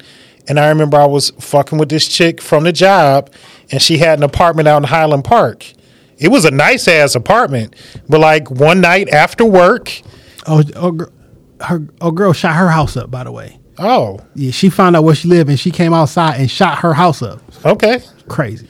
But I remember being one night after work. We went to we went bowling, then we went to Buddy's up the street, and then I ended up at her house. And you know, at a certain time, I'm like, you know, I guess I got to go home. She was like, you can go home in the morning. I was like, oh, like this this finna this finna happen. We gon' we gonna make sex. It's different. We gonna make sex. You know what I'm saying? I was like, well, I gotta go get. She's like, baby, I got condoms here. Like, nigga, I ain't never took my clothes off that fast in my life. Like, okay, all right, I'm ready. no foreplay.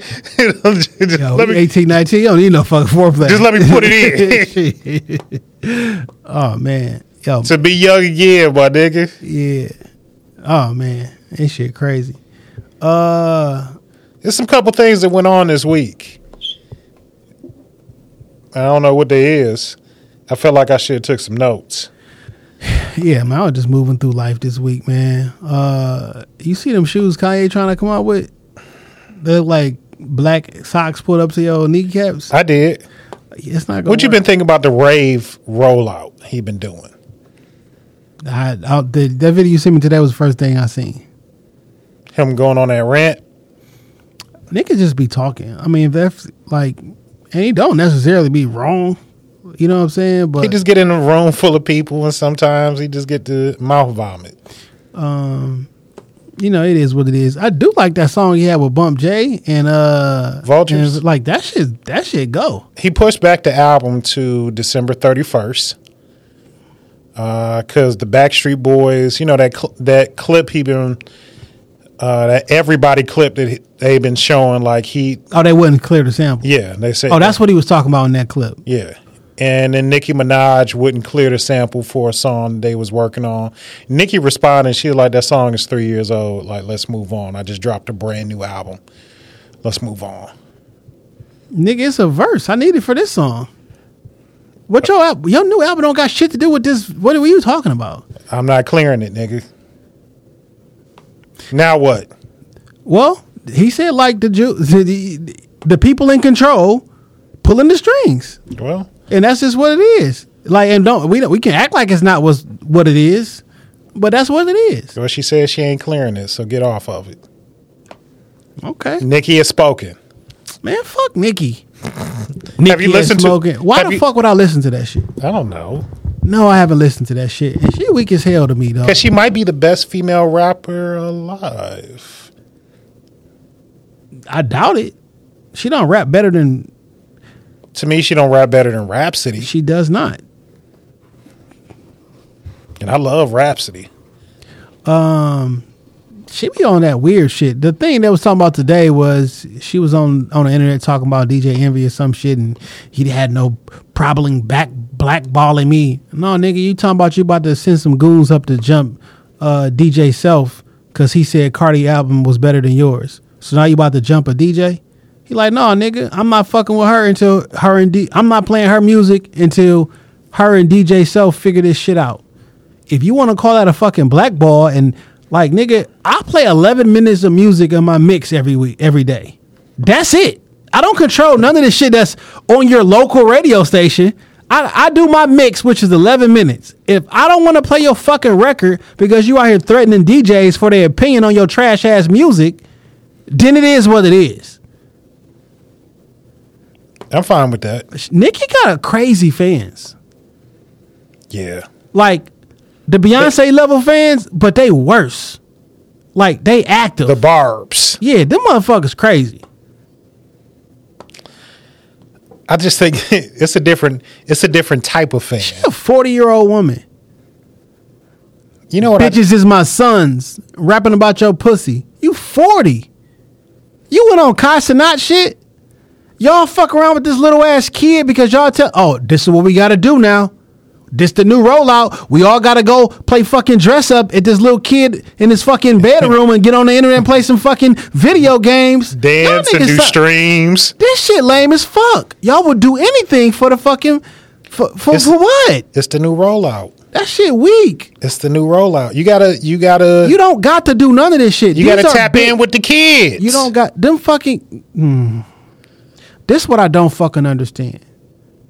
Y'all so beholden to them fucking slave deals that y'all in. Y'all don't need that shit. If La Russell, in little tiny independent Russell that most niggas don't even fucking know, can be making hand over fist independently, why the fuck Nicki Minaj can't? Why the fuck niggas talking about Rick Ross and Meek Mill, uh, they they about to own this album. Why the fuck would they not own this album? Why the fuck are y'all signed to a label? You niggas can't put no shit on on, on iTunes.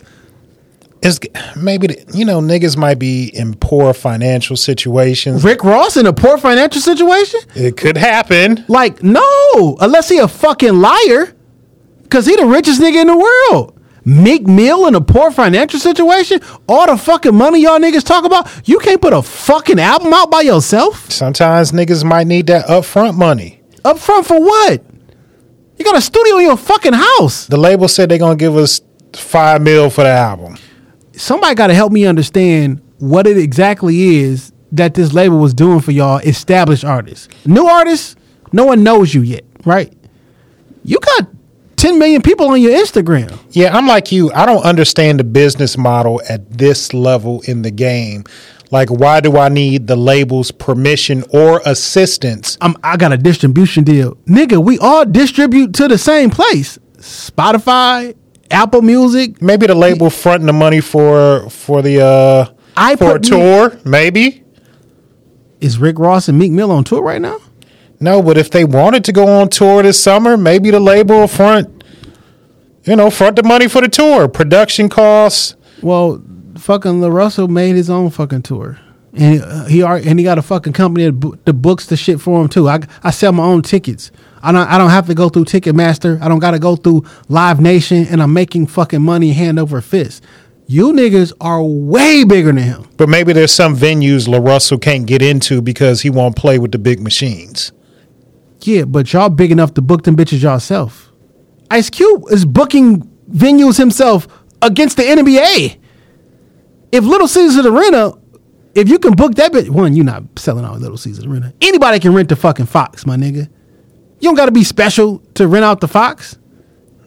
You go to their website right now.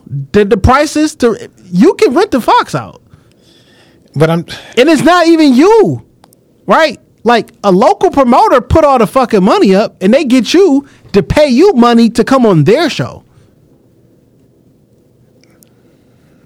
All I'm saying is, But it, may- is- it, it, it baffles me. I want the I want the the label to pay for an arena tour. Nigga, and pay for the and pay for the tour buses. They not going on and my dancers. Rick Ross is not on a fucking arena tour. That part of his career is over. Meek Mill is not going on an arena tour. That part of his career is over. I want to know why y'all so beholden to these industry people and they make you do their bidding for you. Why the fuck you can't clear a fucking sample for Kanye?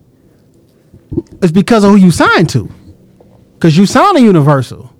yeah, every and everybody got their hand in the pot. Like- we'll clear it, but everybody got to get you know a couple percentage points. I don't. What y'all niggas need? All that boss talk y'all talking about Ross. You, you signed to another nigga. You ain't even dropped this shit under like just MMG, right? It's MMG, Universal. What you need it for? What exactly are they doing for you? Cause you got enough money, right? They probably writing a heavy check for you to just drop the album. They not. Maybe. We'll give you 10 mil to drop the album. Now you just be in debt 10 million, but we'll give you 10 up front. I don't get. Now it. you go to Hawaii, record not the album. Not with only thirty one thousand people. Thirty one thousand streams. Look, my nigga, I go to Hawaii, I record the album.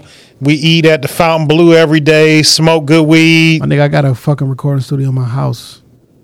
I don't need to go to like But I need to get a different vibe. Let's go record it in Hawaii. label not paying for that shit. That's not how it work no more, dog. Niggas not opening no fucking ten million do- a ten million dollar budget for a a, a fifty year old rapper. For a hip hop album. A fifty year old rapper with a ten million dollar budget. Fuck out of here.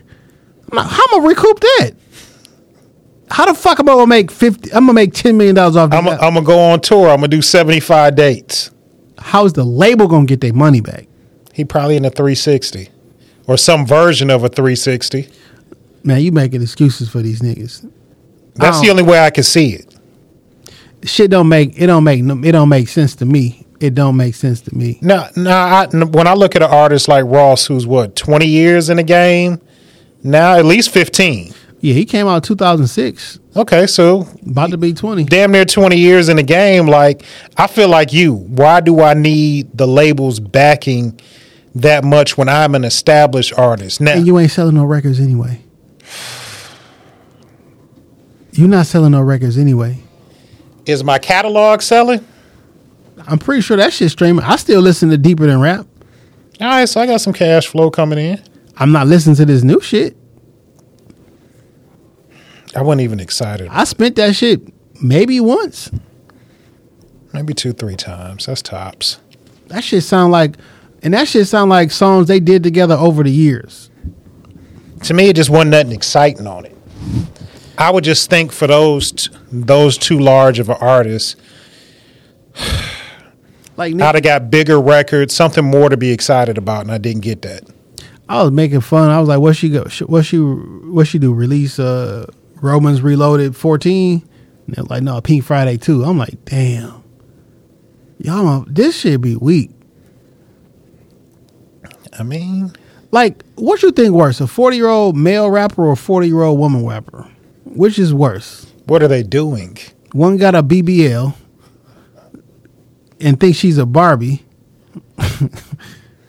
I think they're both equally as bad if they're not growing as artists. You listen to Nicki album? How many times she say "bitches is my sons"? I listened to one song off of Nicki album because I I did watch some of the Kai Cenat stream, and she played some song called Sheep. She plays. Why you watching that shit? I just want because you know the twins have talked about us getting into streaming. Yeah. I'm not really familiar with what it is, so I just been trying to like educate myself a little bit. I see some streaming on TikTok, niggas streaming, playing these video games.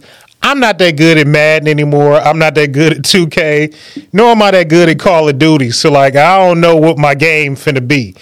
Uh, and then I just watch like the Kai Cenat shit because like these kids, they love that nigga. And they be tuned in, and all he really be doing is like yelling, dancing, running through the house, changing clothes, and like I, I just couldn't understand it. So I did want to see like what Nicki Minaj is gonna bring to it. she out there, they was trying to teach her the little dance and shit. Like, There were little boys oogling over a grown woman. That's all it was. She did play one song called like "Fuck the Club Up" or something, and on the stream it sounded like it had some knock to it. So I wanted to listen to that one song. But like, am I gonna dive deep? I saw she got a song with J Cole on there. I'd like to hear J Cole verse. I would. But other than that I'm that, gonna give it a spin. I'm, I'm, I'm, I'm. Right now, I'm kind of being facetious. You know what I'm saying, and giving her a hard time. I'm gonna listen to the album. better you than me. You know what I'm saying. I'm gonna, I'm gonna give it a skim. Uh, I'm gonna give it a skim. Went from a listen to a spin to a skim. Cause like, come on. I mean, some of this shit getting hit next. I don't. I don't listen to even artists I li- that I like. I don't listen to every fucking song. And then it's like, and I know this is an antiquated way of doing business also, but like, what's the single? What's driving people to want to listen to the album? Where the visual? Uh, or is it just I go on the Breakfast Club, I go on Sway, Cosmic Kev, LA, But think about that. Them are platforms. Angela Yee. Them are platforms though. You know what I'm saying? Charlamagne older than me. DJ Envy older than you. Cosmic Kev, them niggas is all older than you. I don't know that the 19, 20 year olds is trying to tap in to what the 48 year old all media personalities are saying. Like, ain't no more radio. The Breakfast Club is it. There is not a new morning show that's ever gonna be popping. This is the that's the last of the guard. You know what I'm saying? There's no who the hot new young radio DJ person that's coming up. It don't exist. It's not a thing. Now, is there somebody out there with a podcast or live stream? Clearly, it's the Kai Cenat nigga. D- Got shit to do with music. You know what I'm saying? So now you perverting your you pervert you whoring or pimping yourself out to anything. You think radio was dying that quickly? personality wise, yes. All the personalities is on the podcast somewhere. Niggas pay you what thirty grand a month for for local radio. Thirty mean thirty grand a year or some shit like that. Like you're not making no fucking money uh, on, on on local radio. No, that's that's one of the reasons I left. You know what I'm saying? You'll get your money from all the Club appearances that you get for being on the radio. Yeah. You know what I'm saying? Oh, now we got yo But- Jay Johnson hosting such and such on Friday nights. But when I think about like the DJs I used to listen, like the DJs of my youth, the voices of my youth, I used to listen to Mason, Chris Kelly, Yeah. Coco, fucking Bushman, Dr. Darius, Art in the Dark. Yeah. Those are, I mean, Darius still sticking around, but he's he's an old, he our age. Yeah, Darius is like, um, Darius don't age. You feel me? And he he uh mellow. He stay in his lane. He don't do no corny shit.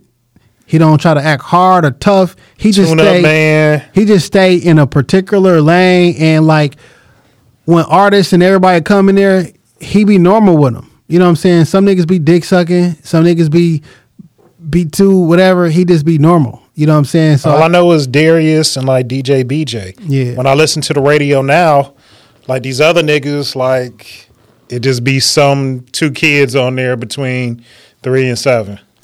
Ain't nobody ain't no na- everything is syndicated now. Yeah, because I'm trying to think. Like you got L'Oreal and somebody else on in the afternoon. You got Angela Yee and you know New Mano on they on they shit. They should sound like a podcast. I don't like the Angela Yee show. I don't I don't even be seeing her on my timeline no more. I don't I don't understand. I don't understand the appeal of it anymore. I don't know. I think she left the breakfast show too late. And that she should have made that departure maybe two, three years ago. And she'd be in a different position. I don't like the Angela Yee show. Way up. And like you say, it sounds like a podcast with a little bit of music in between. Which is, I mean, if that's the if that's where y'all want to go, nigga, I know a podcast y'all can put on. Yeah. I don't know, dog. Hmm. I just don't like how, like, man, it's 2024. Why we still doing? Why we using these old antiquated systems from 20 and 30 years ago, dog? because people only know what they know. No, that's bullshit, dog. Like niggas out here, you know who changed the game? Andrew Schulz. This motherfucker's out here on an international fucking tour, comedy wise. Niggas is performing in Australia, fucking Abu Dhabi, um, Canada. Sold out the Garden in forty eight minutes, my nigga because he took a comedy special, took it to all the stations, and everybody they was like, "We don't want it." The niggas, I'm gonna put that shit on YouTube for free. Niggas don't do that shit with comedy because once you tell the joke, it's gone. Yeah. That nigga put the comedy special on YouTube for free. And niggas fuck with the comedy special. Then he was like, I'm gonna keep doing and then during the pandemic, he put a whole bunch of content out on YouTube for free. Then like I'm gonna do another special. And initially I think he had sold it to like Netflix, but they was like, yo, was one joke in there we're gonna have to take out. He was like, I'm not taking nothing out. I'll buy it back from you. And bought it back and then put that shit out himself via his own website and made way more money than what they had what they offered them, right? And now all the other comedians saw that, and now everybody putting their stand up on the internet because oh, this shit worked. Oh, you mean to tell me if people actually know I'm funny and see my material, they'll come out and actually see me in real life? Oh, I just got to write more jokes. Now step your fucking game up. Don't work the same routine for four fucking years. Yeah. Oh, write some other, write some new material. I- now I'm in movies. I'm in doing TV shows. I'm touring the world. I just sold out the fucking garden in 48 minutes, my nigga. It took Jay Z a whole day. Remember? Yeah. 48 minutes. I sold- Jay for selling out the garden in a day. then the next day, I sold the other one out. I got two shows now. Like I'm on a worldwide tour because I'm not about to keep using the same antiquated thing. You know what else he did? He bought he built himself a own podcast studio and then put him in his because you know he started off on the pod with Charlamagne. Yeah, Then I started doing another, another pod. Then I got my own building and I did my own audio, did my own video, and I started doing all this shit myself because why am I keep asking people to do this shit for me? When I can do it my fucking self and make more money and have full control over it. because I think people look at like the label like it's a nine to five. You know, it's guaranteeing you something. Where if I do it on my own, it's out the trunk. It's the Wild West, and I don't know if I can always trust the Wild West. Who guarantee anything from from a record company contract? Them I- niggas sign more people than ever come out. I'm just saying, like maybe it feels more like that. Like you have some umbrella of protection. Well, for these established artists, that shit is beyond me. And guess what? Times has fucking changed, my nigga. Either change with the times or be irrelevant or look like an old nigga in the club. Cause niggas over 40 talking about a club banger is crazy. Cause why your old ass in a fucking club? Because the clubs, you still got to get the clubs heated up. I don't. Cause who in the clubs? The children in the, The club. young niggas, The my niggas son, my sons. This is what Kanye said, and I'll never forget this shit.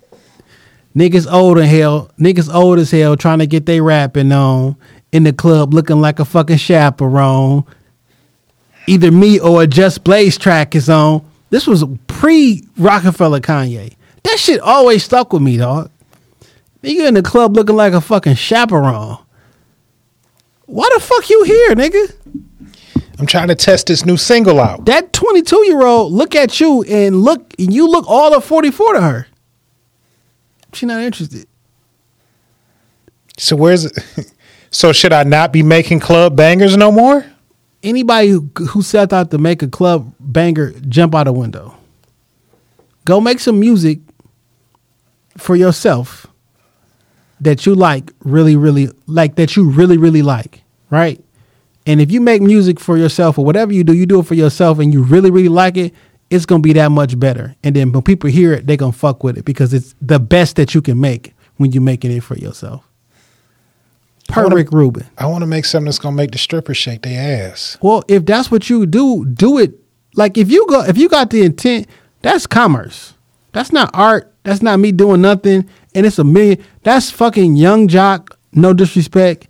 The whole music era from 1990, from 2004, 2005, 2006 where there was this gangster rap music, but it was real popcorn candy type it was shit. precise. Yeah, like It's going down. Uh, what was that one by? Uh, I could see the nigga, not the Jibbs, not the chain hanging low. It was another nigga. Oh, this is why I'm hot, hot. Yeah. like that nigga. Who makes so much money right now in tech.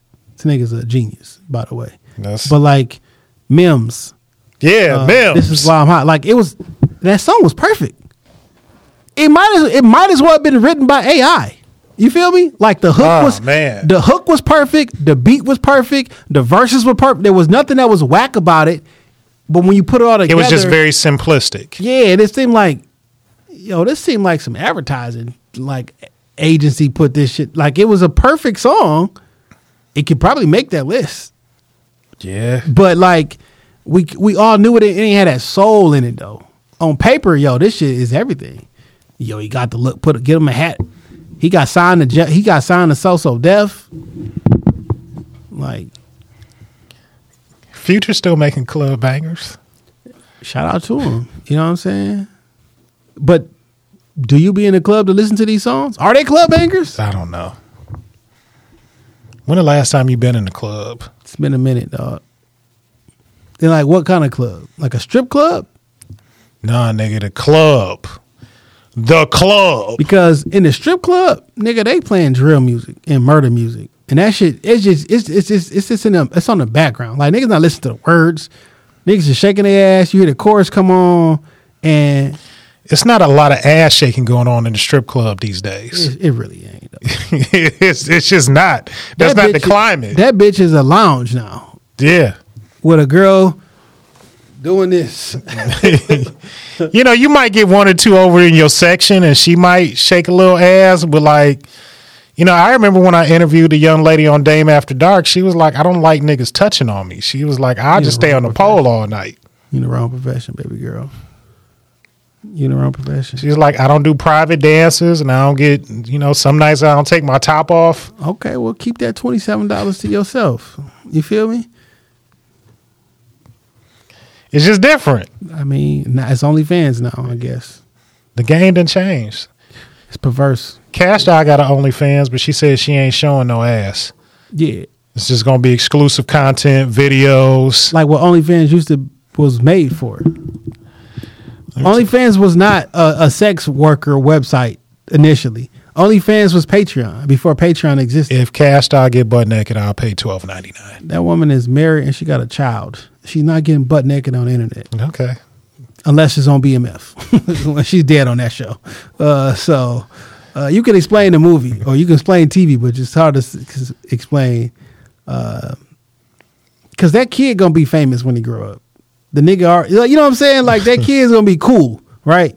Because look at his parents.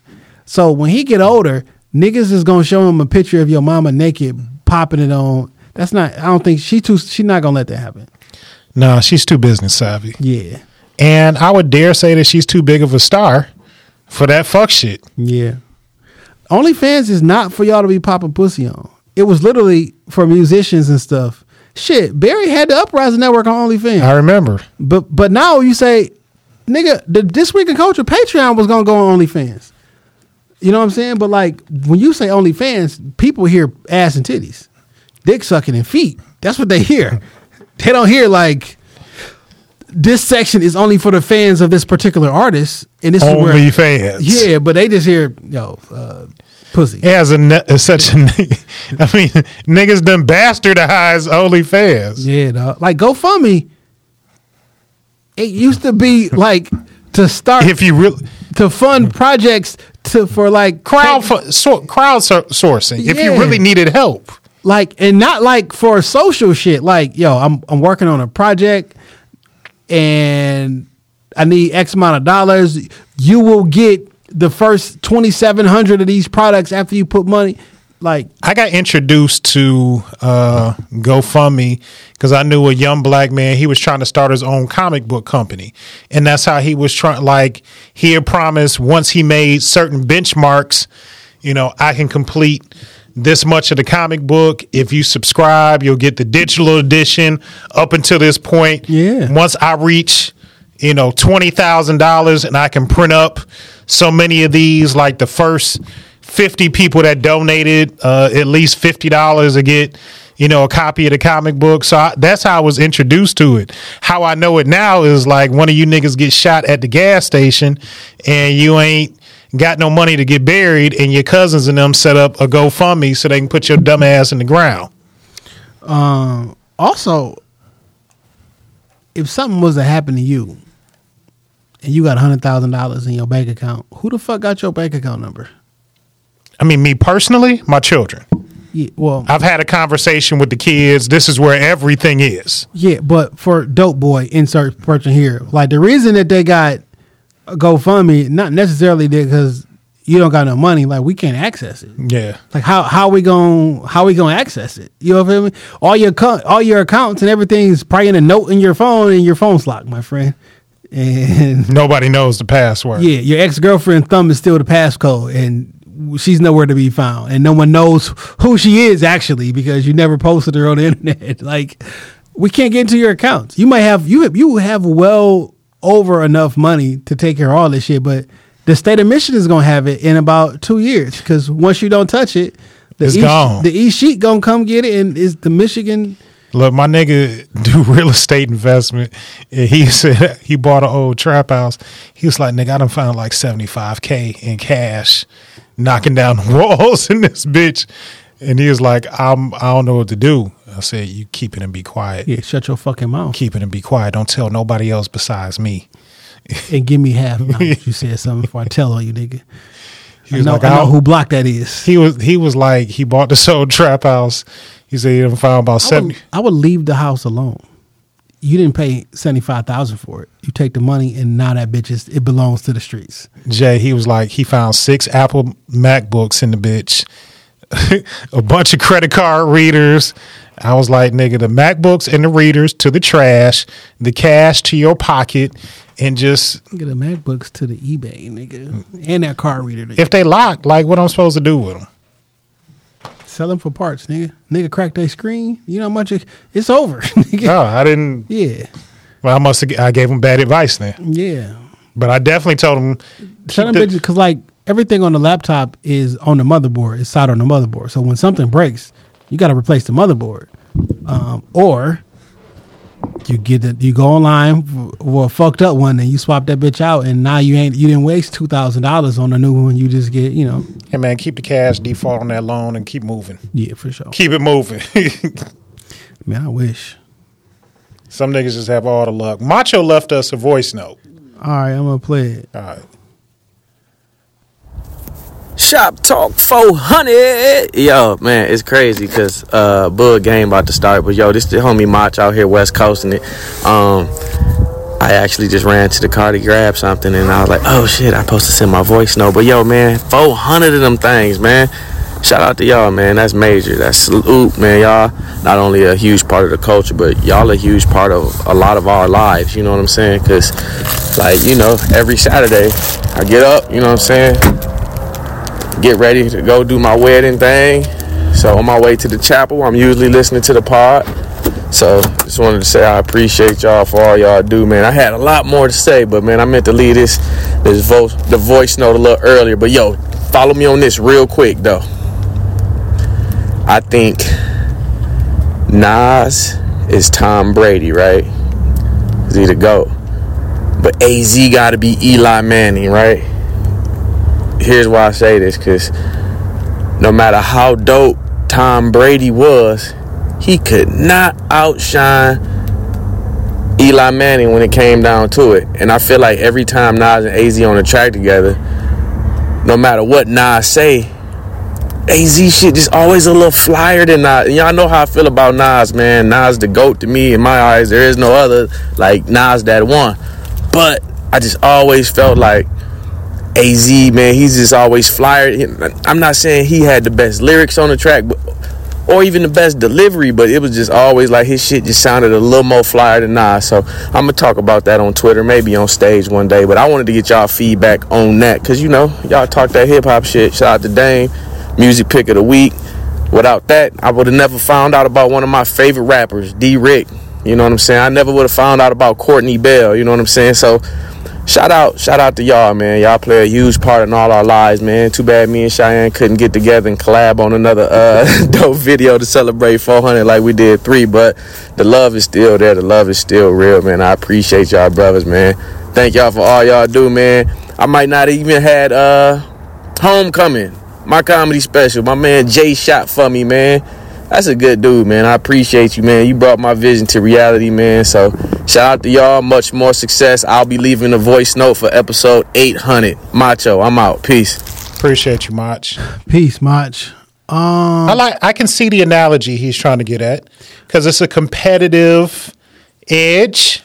I can see the analogy, but in my humble opinion, um, as much as I like Az, he has not accomplished as much as Eli Manning. Yeah, he's not a championship performer. Do I think he's He didn't win out. he's so- a he's a in in uh in division rival? Maybe. Like I think that AZ Aziatic is an amazing album. Right? I think AZ has incredible games, but I've never seen a complete season from AZ. Fair enough. You know what I'm saying? So I don't know who, what quarterback fixed that has like, yo, he can throw for 100, 500 yards in a game. You feel me? Or like go neck and neck with such and such. But like, I ain't seen him come back in the fourth quarter and like dominate. Nigga, there's a lot of quarterbacks. the NFL got He 32 Jared Goff. It's like, no, I don't want to give him that. But The uh, NFL got 32 quarterbacks, and not all of them are stars. Yeah. Not half of them are stars. Yeah. Um I love Aziatic, dog. Um you listen to AZ new product new project? I've, li- I've I've skimmed through it. Yeah. I don't know why I don't like it as much as I th- I I, sh- I I'm gonna spin it more. So what I'm finding myself is AZ sounds like he's a step off. Like he's a step behind the production. Hmm. Like he's trying to catch up to it. And I just don't feel like the production and his lyrics are just a good marriage on this project. And like the joint he did on Nas joint with that on the firm joint, man, that was a perfect verse, dog. Yeah, but You know, Pete told me that may be the greatest rap verse he's ever heard in his life, which is saying a fucking lot, because that coming from Pete, right? He was like, I think this may be the best verse I've heard. I was like, from AZ. He was like, no, just in like in general, because you know he talked about growth and di- it, like it was a perfect verse. Um, it's like, ooh, Nicki Minaj has arguably, well, she has the best verse, the best verse on the best song on arguably the best album. My beautiful dark twisted family. I, I get that to you. Kanye said he made her write that verse three times. He said he made he made Rick Ross write his verse over too. Yeah. He's like, yeah, That's a funny. St- you've ever seen that story? Yeah. He's like, you're trying to tell me what? you can do better. Yeah. When Kanye told you you can do better, you you took it. But when D one told you you can do better, you said I bought turkeys. I, I because I don't feel that nigga's on my level. That's all that is. It's ego driven. I don't feel like that nigga is entitled to say some shit like that to me. Yeah, do better, Ross. Um, yo, she's incredible. That's the best. That's one of the. That is quite literally one of the best. Perf- I, after I listened to that verse, and I even listened to it on uh the Dissect podcast, and when he broke down everything, which made it even sweeter. I understood how somebody can get rap song of the year, and then best performance of a song a year Definitely. because how she enunciated and rapped How she and performed that song. on that song. One of the best performances on a song I've ever heard. Right. But I don't know these albums. Nothing she's ever rapped before or after sounds like that. She didn't have that Kanye trying to produce her neither. Yeah, you need somebody telling you. Put, you need a producer. You need a vocal producer, somebody to push you. Do it like this. You Make it some- sound like that. You need truth around you. Right, and if you when you tell Nicki the truth, she hates you. When you tell women the truth. It's not just it's not just a trait that's synonymous with Nicki. Tell a woman that you love the truth. Some and see if she don't and see Some people respect it. Because if you love somebody, you're giving them a softer version of the truth. Tell somebody that you love the un- men don't tell the truth to women how women give the truth to us. Oh, you fat, you lazy, you don't make enough money. Shit. And if we did, Maybe that's my issue. and if we did more of that, like, look, you know, you forty pounds heavier than you was before you had a little tink tink. Uh, your ass kind of sag a little bit, and you be wearing cheap bras, and I can see your leave out real, real bad. It's time to take out that weave. If we talk to them like that, nah, you might get different results. You might be end up single. Maybe that's why I'm currently single. Uh, shout out to Macho man. I appreciate you, my brother. Love Mach, another person we met from the pod. Yeah. Now a friend of the show. You produce his whole comedy special just off this connection from the pod. I remastered it too. I, I did the audio over and I went back and edited the whole entire thing over again and shit too. I did. I Pretty sent, dope. I sent it to him. He going you know he got some shit in the works for it. Uh, I, I did. I think I well, that's not even. I think I did a better job the second time. Y'all did yourself. Yeah, it's always that's what you got to do. Yeah, I get better after every every shoot or everything I produce. I get better every single time afterwards. You got to go back sometimes. Yeah. Uh, you got a music pick this week, man. Yeah, man, this is going to be my music pick for every milestone episode that we do. PD Pistols, Petey P.I, live from Detroit. Because Pete is as much of this show as our intros, as this is recorded out of Shop Talk Podcast Studio. Pete has rode with us for well over 350 episodes. It's the reason that you know the episode is on.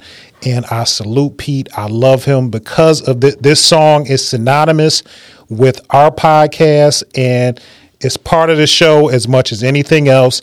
And every milestone that we celebrate, we will celebrate with our partner Pete. So 400 episodes, P- PDPI, Petey Pistols. This is going to be our music pick of the week. Uh, that's not it at all. what the fuck? Why did uh John Legend come on? That's the type of night you've been having. You do got on a sports coat and corduroy pants. Uh, yeah, I was at a wedding. Did you dance? Well, we had a reception type thing. Did you dance? There was no dancing. There was nobody to dance with. There was no dancing. There wasn't a DJ or music. There was music. There was not dancing. Um, live broadcast. Live from Detroit, live, from Detroit, Uh, live from, live from, yeah, live from yeah. Detroit. Pink suits with hats to match. Big crocodiles and Cadillacs. You looking for the fattest sacks? This is where it's at. Windows tinted, seats fully reclined. Keep the hands on the burner, cause niggas know that it's money on our mind. Clean cars, we stars. We don't need that paparazzi. They don't know about Butch Jones and Rick Maserati. Detroit Red or Malcolm. That Desert Eagle Falcon. Go through them white tees and out them. So what's the outcome? It's time to get paid. So many niggas on stage got on Cartiers that you can smell the wood frames, wood grain in the dash. The hood insane like Hussein for that fast cash. Them Cardi boys, Shutter boys, screaming old boy. Them Dexter boys, Jefferson, no back to live a noise. Don't get destroyed, paranoid down to Plymouth Rock. Chi Town, Joy Road, stop, that's the block.